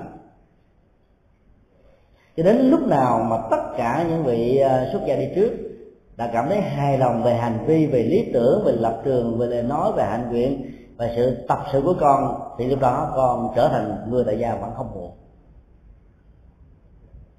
đây là cái câu à, phát nguyện là tuyên bố à, hiếm có ở trong kinh điển thông qua các lời đối thoại tôn giáo dẫn đến à, việc thay đổi đạo từ một người theo tôn giáo khác trở thành hành giả xuất gia của đạo phật. Ở trong nhiều bài kinh chúng ta thấy à, chỉ có một lời phát nguyện là con sẽ làm theo không qua sự tập sự 4 tháng. Ở đây nói là như cả 4 năm con vẫn làm được huống ngồi 4 tháng thời gian đó không là gì đối với con. Khi mà chúng ta thấy được cái lý tưởng lập trường nào đó nó cao về giá trị thì những cái sự um, tập sự và thử chúng ta chẳng có ý nghĩa gì. Cho nên nó trở thành là một cái yêu cầu mà ai cũng có thể vượt qua được. Sau khi được thức gia xong rồi đó một thời gian ngắn sau thôi thì à, uh, Sariya đã trở thành là một vị a la hán. Lỗi đạt ở trong đạo Phật dĩ nhiên là Đức Phật là không có ờ, để cho uh, phải trải qua 4 tháng hay là 4 năm. Ngài nói một câu như thế này mặc dù nói như thế nhưng như là thế tôi vẫn thấy rằng là căn tánh của con người đó hòa vào khác nhau không ai giống ai cả. Có người cũng cần trải qua 4 tháng có người 6 tháng có người một năm nhưng có người chỉ cần một ngày một bữa. Cái năng lực tha tâm thông cái kinh nghiệm trực quan của ngài khi tiếp xúc một người nào đó, có thể hiểu được rằng là cái mức độ tâm linh, cái chiều sâu nhân duyên về đạo phật ở như thế nào. Và ngài có thể quyết đoán mà không bao giờ rơi vào trạng thái sai lầm rằng việc cho phép người này xuất xuất gia đó sẽ có thể mang lại giá trị lệ lạc cho đạo phật. Cho nên là ngay cái lời nói đó là đức phật đã chấp nhận Srinivasa trở thành một người xuất gia, mà đã bãi miễn luôn cái tính thời gian 4 tháng tập sự ở đây chúng ta thấy là đức phật đã làm một công việc mà các nhà giáo dục hiện tại đang làm. Ví dụ như là giáo dục ở những nước mà chậm phát triển đó, đặt nặng trên yếu tố yếu tố thời thời thời gian và tuổi tác. Học sớm hơn không cho phép. Bây giờ mà học muộn hơn, phải phải đưa xuống học phổ thông văn hóa chứ không được học cái chánh quy. Tức lại yếu tố thời gian trở thành một cái gì đó trở ngại cho sự phát triển tri thức và tiềm năng của con người ở các nước phương tây và những nền giáo dục tiên tiến trên thế giới đó người có năng lực đó, không cần phải trải qua năm tháng ngày giờ. Có những cậu bé chỉ có 13 tuổi 8 tuổi đã tốt nghiệp được cử nhân cao học tiến sĩ. Thậm chí cho thành giáo sư tiến sĩ ở cái tuổi 13 14 thôi. Vì năng lực người đó nó phi phạm hơn rất nhiều người. Và tại sao không tạo cơ hội cho cái năng lực đó được phát triển mà phải chờ đến 10 năm sau 20 năm sau? Yếu tố này cho cho chúng ta thấy là chúng ta phải nhìn thấy được tiềm năng ở mọi người để tạo cơ hội cho tiềm năng nó được phát triển đúng với cái mức độ này. Làm như vậy thì chúng ta sẽ tạo cơ hội cho sự đóng góp. Thì đó cũng là cái cách để à, chúng ta thể hiện được cái năng lực kế thừa nghiệp tích cực ở trong cuộc đời này. Nó mở ra cái khuynh hướng, phạm vi và mức độ lệ lạc cho tha đen nhiều hơn thay vì phải để theo năm tháng ngày giờ thì một người tốt nghiệp tiến sĩ tối thiểu phải hai bốn năm tuổi. Mà người 12 13 tuổi có thể trở thành giáo sư đại học rồi. Thì chúng ta biết là cái người đó sẽ có năng lực đóng góp nhiều hơn. Sự kế thừa nghiệp tích cực của họ, nó được diễn ra ở một mức độ tốt đẹp hơn. Do đó, khi chúng ta phát hiện ra ở con em của mình có được nhân lực đó, chúng ta tạo điều kiện cho cái làn sóng sau này tiếp nối làn sóng trước, chứ đừng phải buông người đó phải trải theo tính thời gian những người lãnh đạo, những người sáng suốt nó cần phải có cái nhìn này. Có những người mới bắt đầu vào thôi là chúng ta có thể giao những vai trò quan trọng rồi. Đức phật là người như vậy. Trong giáo hội của ngài đó, những người lãnh đạo đó không phải là năm anh em kỳ trần như. Đây là điều mà chúng ta nên nhớ. Năm anh em kỳ trần như là tuổi tác bằng đức phật và hơn đức phật. Là những người bạn rồi trở thành đệ tử đầu tiên. Nhưng là lãnh đạo giáo hội là xá lệ pháp và ngài một kiên liên. Tỷ người trẻ trung hơn nhiều có năng lực hơn nhiều. Và các ngài đi trước lớn tuổi nó trở thành à, như là cái tàn cây bóng mát của đời sống tâm linh và lửa cho những người khác bắt chước theo. Chứ không nhất thiết là phải dấn trong một con đường hành chánh cho họ. Tức là đức phật sử dụng cái tài năng của con người đúng với cái sở trường của người đó và có nhiều người vẫn là con người phàm kẻ tục như là ngài a nan thỉnh thoảng chúng ta thấy trong những bài kinh trước đó đức phật yêu cầu ngài a nan trả lời thế à, thuyết pháp hai ngày và ngài giả vờ rằng ngài bị bệnh. Như là thế tôn đâu có dễ bệnh vậy. Phải nói như vậy để cho những người mà chuẩn bị nghe ngài a nan không có cảm thấy bị dị ứng. Người ta đến nghe đức phật vì cái uy tín của ngài. Bây giờ tới không nghe phật dạy mà nghe đệ tử của ngài dạy. Cho nên ngài phải giả vờ như vậy. Hòa thượng thích nhất hạnh là người à, thể hiện như những gì đức phật đã làm. Có nhiều à, pháp thoại đó những câu hỏi đặt ra là do các giáo sư, các nhà nghiên cứu học thuật lớn lắm, mà hòa thượng không trả lời. Ngài chỉ định một vị mới xuất gia hai, ba năm thôi, chia sẻ câu hỏi này. Dĩ nhiên là cái nội dung của câu hỏi sẽ làm cho cái người nghe nó được thỏa mãn hay không? Và sự trả lời thích ứng hay không nó mang lại giá trị thỏa mãn nhất.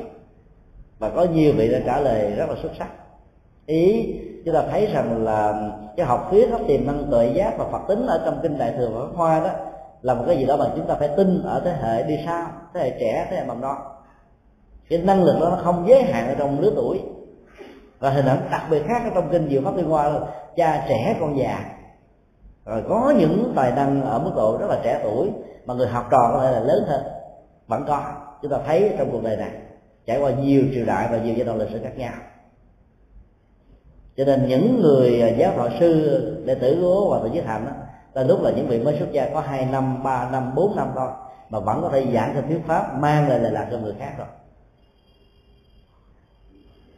Chúng ta phải mạnh dạng và có cái nhìn chiều sâu để thấy được là ai có tiềm năng đó để tạo cơ hội cho họ đóng góp. Còn những vị trụ trì trong các ngôi chùa của à, thầy nhất hạnh đó, đều là những vị trẻ trung. Không phải nhất thiết phải là có tuổi hàng lập cao có đóng góp nhiều mà chỉ cần có cái tâm lo cho chúng có tình thương không có phân biệt đối xử, không có thiên vị, không có cá tính, không có chủ quan, mà là cái người rất có cái nhìn bao quát và ủng hộ người khác như là một người đệ tớ. Để tạo cái tiềm năng của chúng được phát huy một cách tổng điểm, thì nâng người đó lên trở thành một vị trụ trì. Thì tôi thấy rằng là cái cách thức làm đó rất là gần với những gì mà Đức Phật đã làm cách đây 26 thế kỷ. Do đó, ở trong gia đình cha mẹ cũng nên nhìn thấy ai có năng lực chứ đừng có truyền cái gia tài sự nghiệp hễ ai là con trưởng là được kế thừa. Không nhất thiết phải như vậy. Và trong công ty xí nghiệp cũng vậy, ai có năng lực dù tuổi tác họ còn trẻ, vào nghề còn mới, cũng phải nâng đỡ họ để chở, giúp cho họ trở thành một một ngôi sao. Trong các lĩnh vực nghệ thuật, trong các mọi ngành nghề, chất ước khác nhau cũng phải được diễn ra như vậy ở các quốc gia phương tây á, người ta mạnh dạng đưa tổng thống thủ tướng lên ở cái tuổi rất trẻ ba mấy bốn mấy cho nên cái năng lực đó làm cho họ đóng góp rất nhiều cho xã hội. Vì cái nhiệt huyết cộng với cái kinh cái cái tri thức mới đó.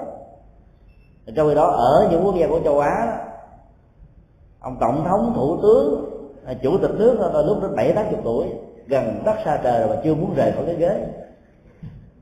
Là bởi vì không nhìn thấy được tiềm năng của thế hệ đi sau và dẫn đến thái độ chấp trước rất lớn rằng là chỉ có tôi mới làm được, còn những người khác không làm nổi. Cho nên học theo đạo Phật là chúng ta thấy cái con đường phát phát triển nó đi lên, nó nó mở rộng ra, ghê gớm lắm.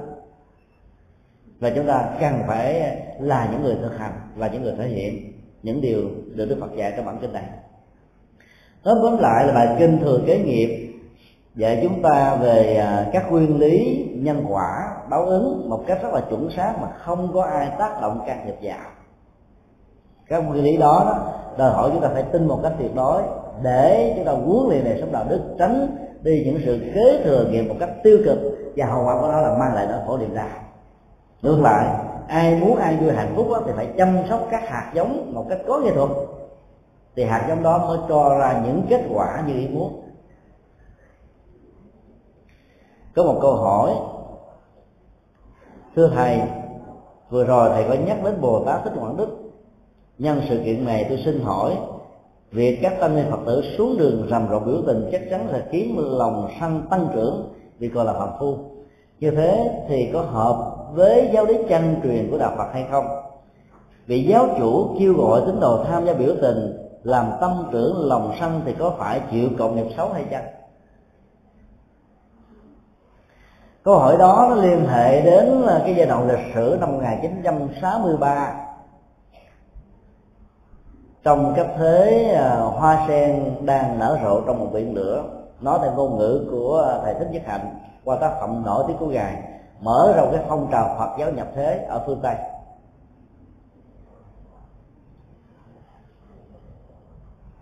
Một hoa sen thường chỉ tồn tại trong bùn nhơ và nước động tác phẩm này đã dùng cái hình ảnh ngọn lửa để nói lên cái lòng sân và sự trừng trị một cách khắc nghiệt trên chế độ phân biệt tôn giáo của chính quyền ngô đình diệm đã biến đất nước đạo Phật Việt Nam trở thành một biển lửa. Hoa sen đã nở ra gương nhụy cánh hạt, thơm ngát cho mọi người thưởng thức. Ở trong lửa dữ của cơn sân đó, hoa sen vẫn tiếp tục trở thành một cái gì đó so dịu đi nỗi khổ niềm đau cho con người và nhân loại. Việc bồ tát thích quảng đức là phát nguyện từ thiêu như chúng tôi vừa trình bày một cách rất là tô đậm khi nãy đó là nói lên được cái à, trái tim của lòng từ bi xóa đi lửa hận thù như là lửa biển dữ ở trong đất nước Việt Nam trong giai đoạn năm 63 sau Bồ Tát Thích Quảng Đức thì chúng ta biết là, là có khoảng trên dưới 10 người tăng ni khác đã phát nguyện từ thiêu. Có người cũng thành công ngồi từ đầu đến cuối cho đến lúc đó, cái lửa à, tắt liệm và cái chết được diễn ra.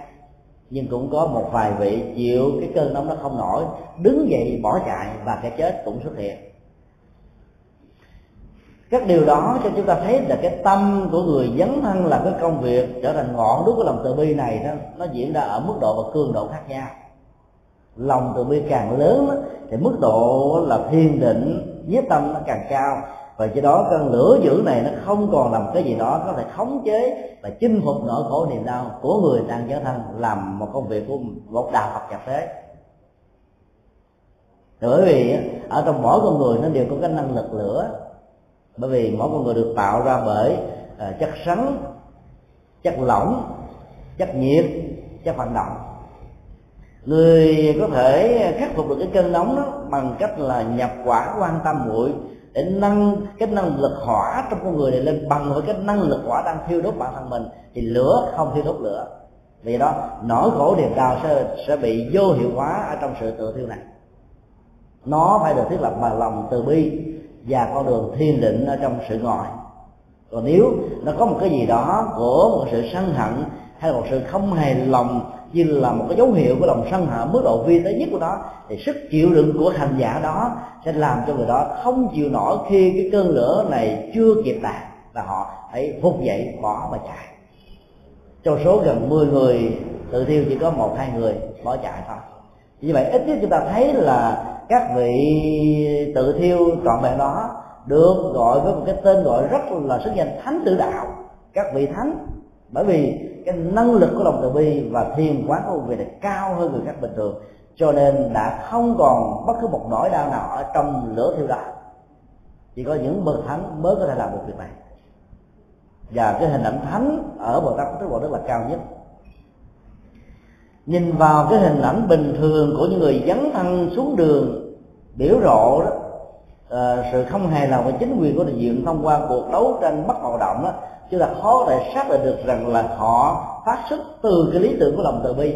Xóa hận thù hay là phát xuất từ một cái cơn hờn cơn giận vì người thân vì phật giáo vì phật tử không có họ được phát triển thông qua cái chế độ phân biệt chúng phân biệt uh, tôn giáo của ngôi đình diệm. Tức là chỉ dựa vào kết quả và chính những người ở trong cuộc đó mới xác quyết rằng họ làm vì động cơ nào. Cứ thử tưởng tượng là cái, cái sự kiện vào ngày 11 tháng 6 ở cái ty Phan Đình Phùng. Bây giờ là Nguyễn Đình Chiểu đó mà. Cho nên sẽ thấy là mấy mươi tăng ni đã nối kết với nhau thành một vòng tròn chắn những sự đàn áp của ờ, lính chính quyền của đình việt bất chấp đến cái chết có thể đến với bên cạnh mình để làm cho cái sự thiêu đốt đúng dường tam bảo làm dập tắt cái sự hận thù bằng ngọn lửa của lòng từ bi được diễn ra một cách đúng như ý của bồ tát thích quảng đức. Ở đây chúng ta thấy là lòng từ bi của các vị sư đó lớn lắm. Ngôi chùa xá lệ là cái trung tâm phát xuất là phong trào đấu tranh nhập thế bắt đầu động đó trái tim của bồ tát thích quảng đức đã được hoàn tại cái giảng đường này suốt 7 ngày liền để cho tất cả mọi người đến chiêm bái. Và cũng tại đây biết bao nhiêu tăng ni đã bị bắt bớ, đánh đập, tra tấn, khổ đau và có người đã kết thúc được sự sống. Và những người khác vẫn tiếp tục đứng lên để tìm lại cái tình thương cho cuộc đời. Và dĩ nhiên cũng có người bị sân si, nhưng mà phần lớn là phát xuất từ lòng từ bi. Chúng ta chỉ thể nhìn vào gương mặt và cái cách thể hiện trong hành động bất bạo động đó như thế nào là chúng ta biết là nó là hệ quả của lòng sân hay là cái hoạt động bình thường và tất yếu của lòng từ bi. Cái gương mặt tỉnh tọa nhẹ nhàng, thư thái, nó có một, đưa một cái chút gì là thương tiếc cho những kẻ vô minh, tạo ra các nạn cho dân tộc Việt Nam. Thì chúng ta biết, đó là hành động của lòng từ bi.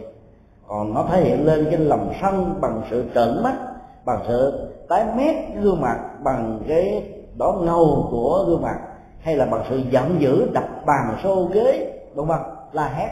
Thì cái đó là biểu hiện của lòng sân. Dầu nó gọi là chiến tranh bất bạo động, không có súng, ống, vũ khí, nó vẫn là bạo động nội tại. Mà cái bạo nội tại mới là nguy hiểm hơn cái bạo động bằng số ống. Cho nên cái con đường là biểu tình của Phật giáo trong năm 63 đó, nhìn chung đó, nó vẫn phù hợp với đạo lý chân truyền về lòng từ bi của đạo Phật.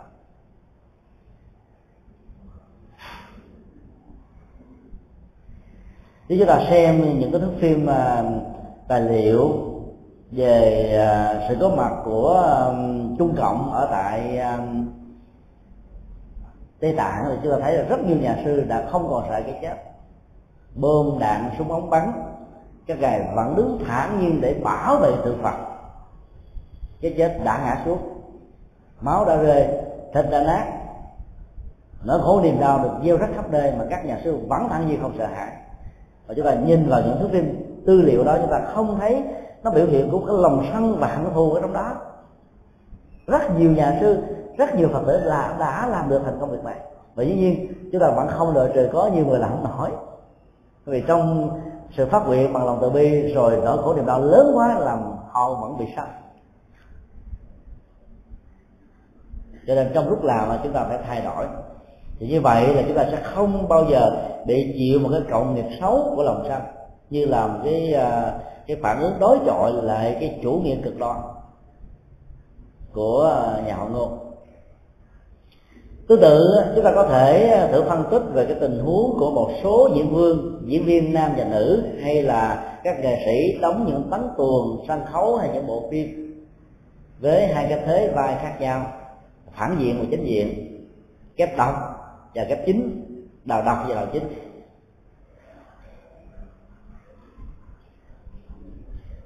Những người nhập vai vào kép độc và đào độc cũng như là những người đóng vai à, phản diện đó, họ phải nhập cuộc bằng cả cảm xúc và nhận thức. Y hệt như là chính bản thân của những người xấu đó đã từng làm. Vì do đó các đạo diễn nổi tiếng có kinh nghiệm sẽ chọn những người nào có gương mặt, có ánh mắt, có nụ cười, có cái cử chỉ, có lời nói và hành động, y hình như những kẻ xấu. Mặc dù không biết là diễn viên đó ở trong đời sống thật có xấu hay không không biết. Cái ngoại hình nó phải như vậy, thì sự nhập vai mới dễ dàng được diễn ra. Trong lúc học về điện ảnh, hay là những người có năng khiếu đó, thì họ phải nhập vai. Muốn nhập vai thì phải có tác ý. Và do đó, trong học động tác tác ý nhập vai này họ đã tạo ra một việc xấu rồi.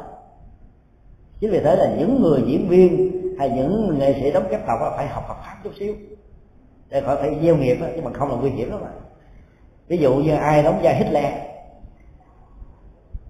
quá tháo ra lệnh bắn giết cái gương mặt lúc nào cũng như lạnh như tiền không có nụ cười. Ai chống lại mình là phải sát liền. Lệnh đã ban hành là không được rút lại. Ai giỏi hơn mình là phải không có sự sống. Phải kết thúc. Thì lúc đó người đó phải nhập vai hết mình thì mới có thể giống hết Hitler được 80 phần trăm hay 90 phần trăm. Như vậy nếu không có được huấn luyện bằng lòng từ bi của đạo Phật đó, trong lúc mà nhập vai này đó thì người đó đang gieo cái nghiệp sát ra lệnh sát về tâm tưởng. Thì họ vẫn phải chạy chịu trong một cái cộng nghiệp sát sanh như Hitler đã từng sát sanh ở trong lịch sử do đó đóng cái vai à, kép độc hay là phản diện đó thì ít là thích lắm. Vừa rồi à, chúng tôi xem à, cái tuồng là thoát vòng tục lệ tình cờ do trưởng đoàn mời chúng tôi đến. Tăng đi có mặt ngày hôm đó khen tắm khen tắt.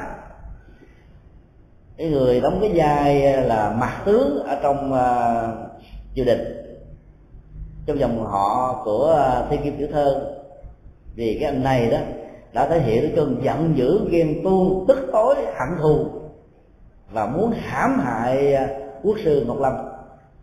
Cho nên ta rất là ca ngợi cái sự thành công và nhập gia của anh ta. Tôi mới hỏi ông trưởng đoàn khi ông à, tới chùa giác ngộ để cảm ơn do sự vận động của chúng tôi cho cái tuần đó đó. Thì ông nói cái người đóng vai này không có ai khác hơn là con của ông diễn viên này đã từng à, đóng cái vai à, các chính ở à, các cái đoàn ở các tỉnh. Ông phải năn nỉ muốn rơi nước mắt đó. còn ông mới chấp nhận đóng cái vai này. Anh ta nói như thế này, nào, giờ con đóng còn là gia chính gia đàng hoàng, tử tế, lương tâm đạo đức, biết bao nhiêu người thương con ở dưới quê. Bây giờ con đóng cái vai xấu rồi, ta ra gặp được là ghét con liền chứ là thấy là cái phản ứng nghiệp á. Giàu là chúng ta biết đây là một cái vở cái lương, một cái tấn tuồng, một bộ phim không có thực ấy thế mà cái phản ứng cảm xúc thích và không thích ở người coi vẫn đè nặng lên những người đóng vai kép độc hay đào độc do đó phải tu cái hạnh từ bi ghê gớm lắm đó, thì mới có thể giải được cái nghiệp cộng nghiệp chung với cái những người xấu đã từng có mặt trong lịch sử. Như là một bài học về nhân quả thích đáng rằng kẻ nào xấu ác thì phải chịu một hậu quả rất là đau đớn. Chính do hạnh nghiệp của mình tạo ra như là một kẻ kế thừa xứng đáng và không bao giờ sai trái trong khi đó đóng vai cách độc là tiền không có bằng nhiều bằng cách chánh đâu. Ra ngoài người ta ghét. Có nhiều người đang coi bộ phim chửi luôn tại cho hố rồi muốn giết luôn cái người ờ, đóng vai phản diện đó luôn. Cái tiền lương thì ít mà bị người ta ghét bỏ thì nhiều là gieo một cái nghiệp nếu không hiểu được nhân quả. Giả vờ thôi chứ đừng đừng có nhập gia thiệt nhập gia thiệt là nghiệp á.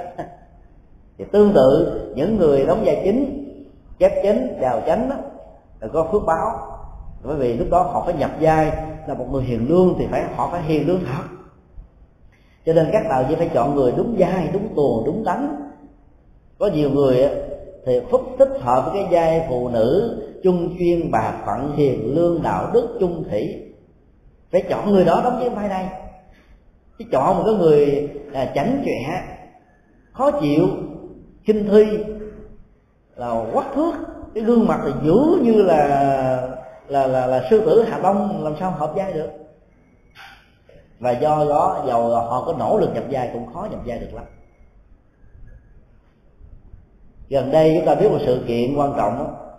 Cái đoàn làm phim của Hollywood đã chọn tác phẩm đường xưa mây trắng của thiền sư Nhất Hạnh để à, thực hiện cái bộ phim về cuộc đời của Đức Phật. Ông triệu phú người Ấn Độ này mặc dù theo đi theo à, Ấn Độ giáo đã đọc rất nhiều các tác phẩm viết về Đức Phật và ông rất là thần tượng và bị chinh phục bởi tác phẩm của vị thiền sư người Việt Nam.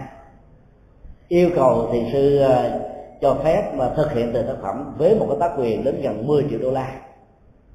Thì sư nhất hạnh là không nhận cái tiền tác quyền đó. Cho đoàn phim. Và cái yêu cầu duy nhất của thiền sư là đoàn làm phim hãy lấy cái phần lợi nhuận sau khi thực hiện bộ phim và trình chiếu khắp thế giới đó. Chia ra một phần để làm từ thiện cho trẻ mồ côi và những người bất hạnh khác đoàn làm phim đã hứa.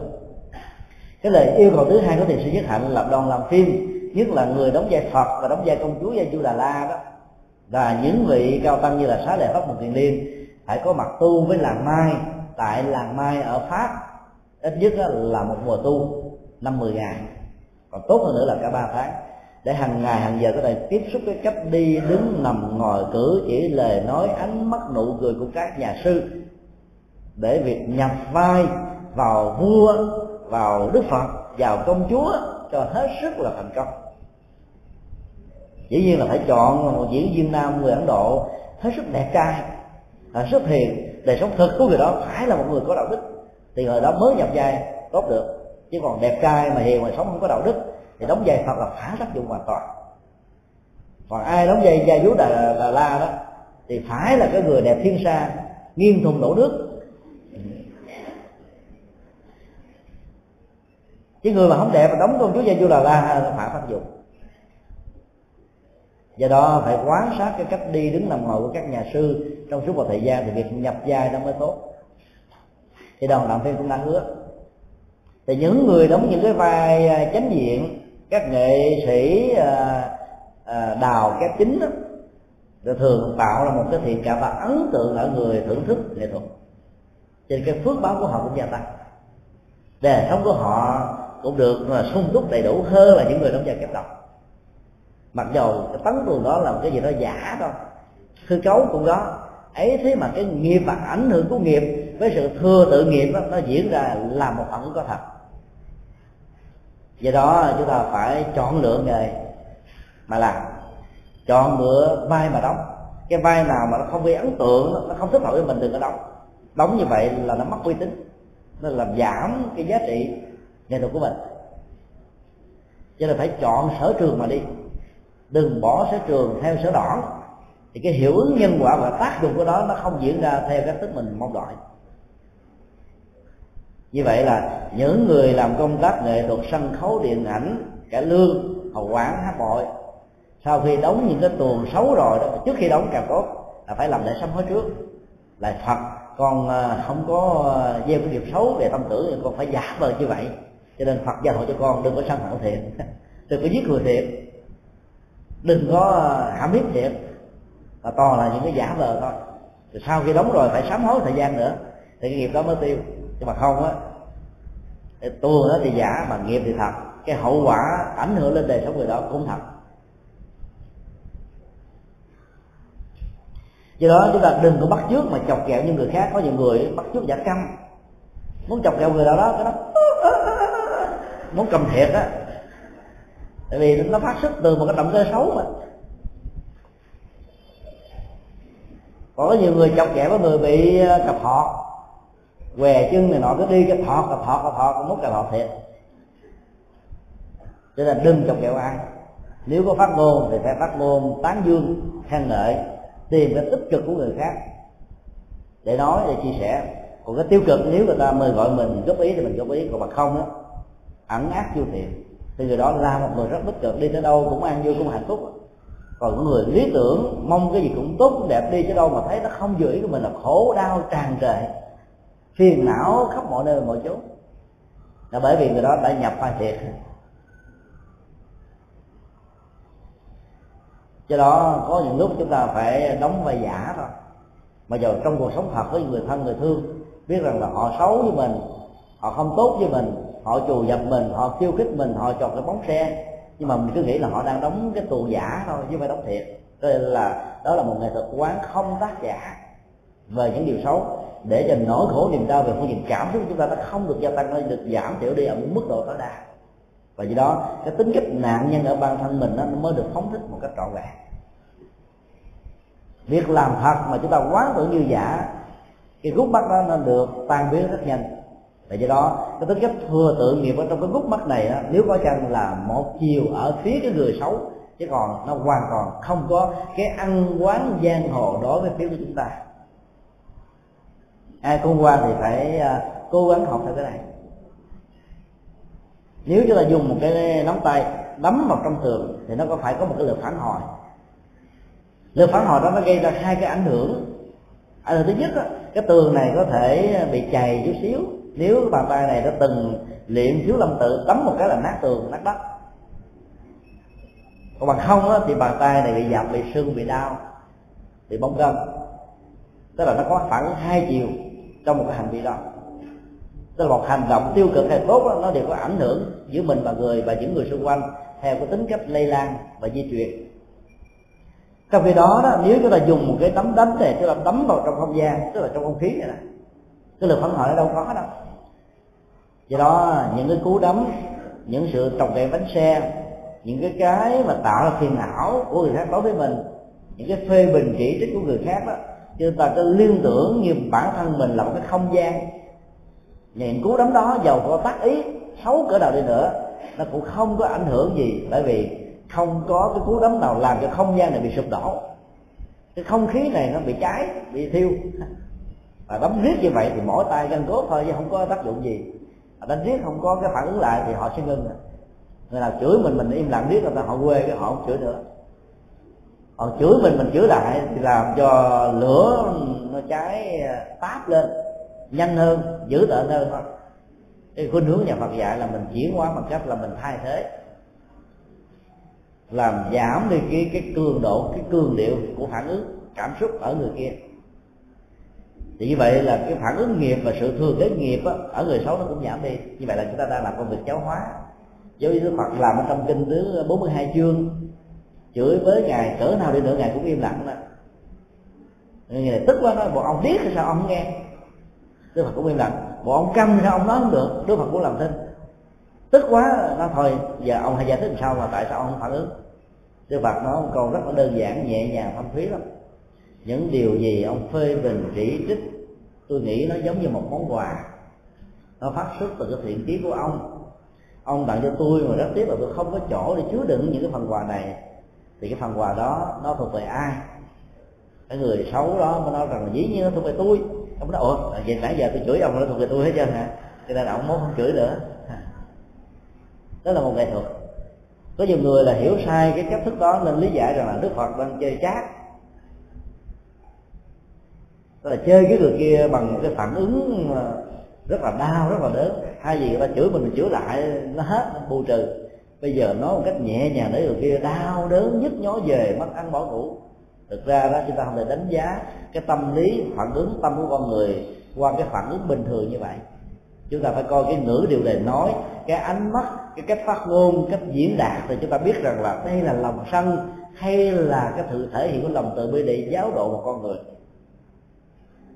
cho nên nó không phải là một sự chơi trác về phương diện tâm lý hay là trả đũa, mà nó là thể hiện của lòng từ bi. Thì tương tự, những tăng ni mà xuống đường biểu tình, chế độ của ngô đình diệu, nếu mà nói theo chính trị và quân sự, nó là đấu tranh. Cái ngôn ngữ trong cuộc đời là đấu tranh thôi, chứ đâu có ngôn ngữ nào khác để mô tả đâu. Bất quá ta gắn thêm một cái tính từ hay là một cái danh từ đi sau đó là bất bạo động. Tức là không có vũ khí, không có giết người, không có đả phá, không có tàn Ờ, tàn sát, không có hủy hoại, mà chỉ có sự thương lượng để làm cho bên kia thức tỉnh. Và bạo động nó không phải chỉ là vũ khí, mà bạo động nó phát xuất từ cái tâm sân của con người. Muốn biết rằng người đó có sai hay không, thì ta hiện qua ánh mắt nụ cười, gương mặt, màu sắc, cử chỉ đi bộ. Là nó rõ một một như ban ngày. Như vậy là nếu ai thể hiện các hành động đó mà có lòng sân, thì người ta phải chịu cộng nghiệp xấu còn có lòng từ bi nó chẳng những không có công nghiệp xấu mà còn có công nghiệp tốt. Rồi công nghiệp giáo hóa, công nghiệp chuyển được cái cúc của ăn quán giang hồ. Và dĩ nhiên là sự thừa kế nghiệp về phương diện tích cực này ở mức độ lớn hơn, nhiều hơn. Để chúng ta kết thúc ờ, buổi học tại đây.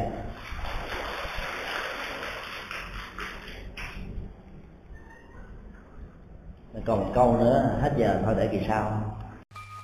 Pháp âm đạo phật ngày nay xin khép lại nơi đây. Quý vị muốn thỉnh hoặc ấn tống các đĩa cd về đại tạng kinh việt nam, các kinh sách do thầy nhật từ biên soạn, các bài pháp thoại, các cd về âm nhạc phật giáo, cũng như muốn đóng góp vào các hoạt động từ thiện của đạo phật ngày nay. Xin vui lòng liên lạc theo địa chỉ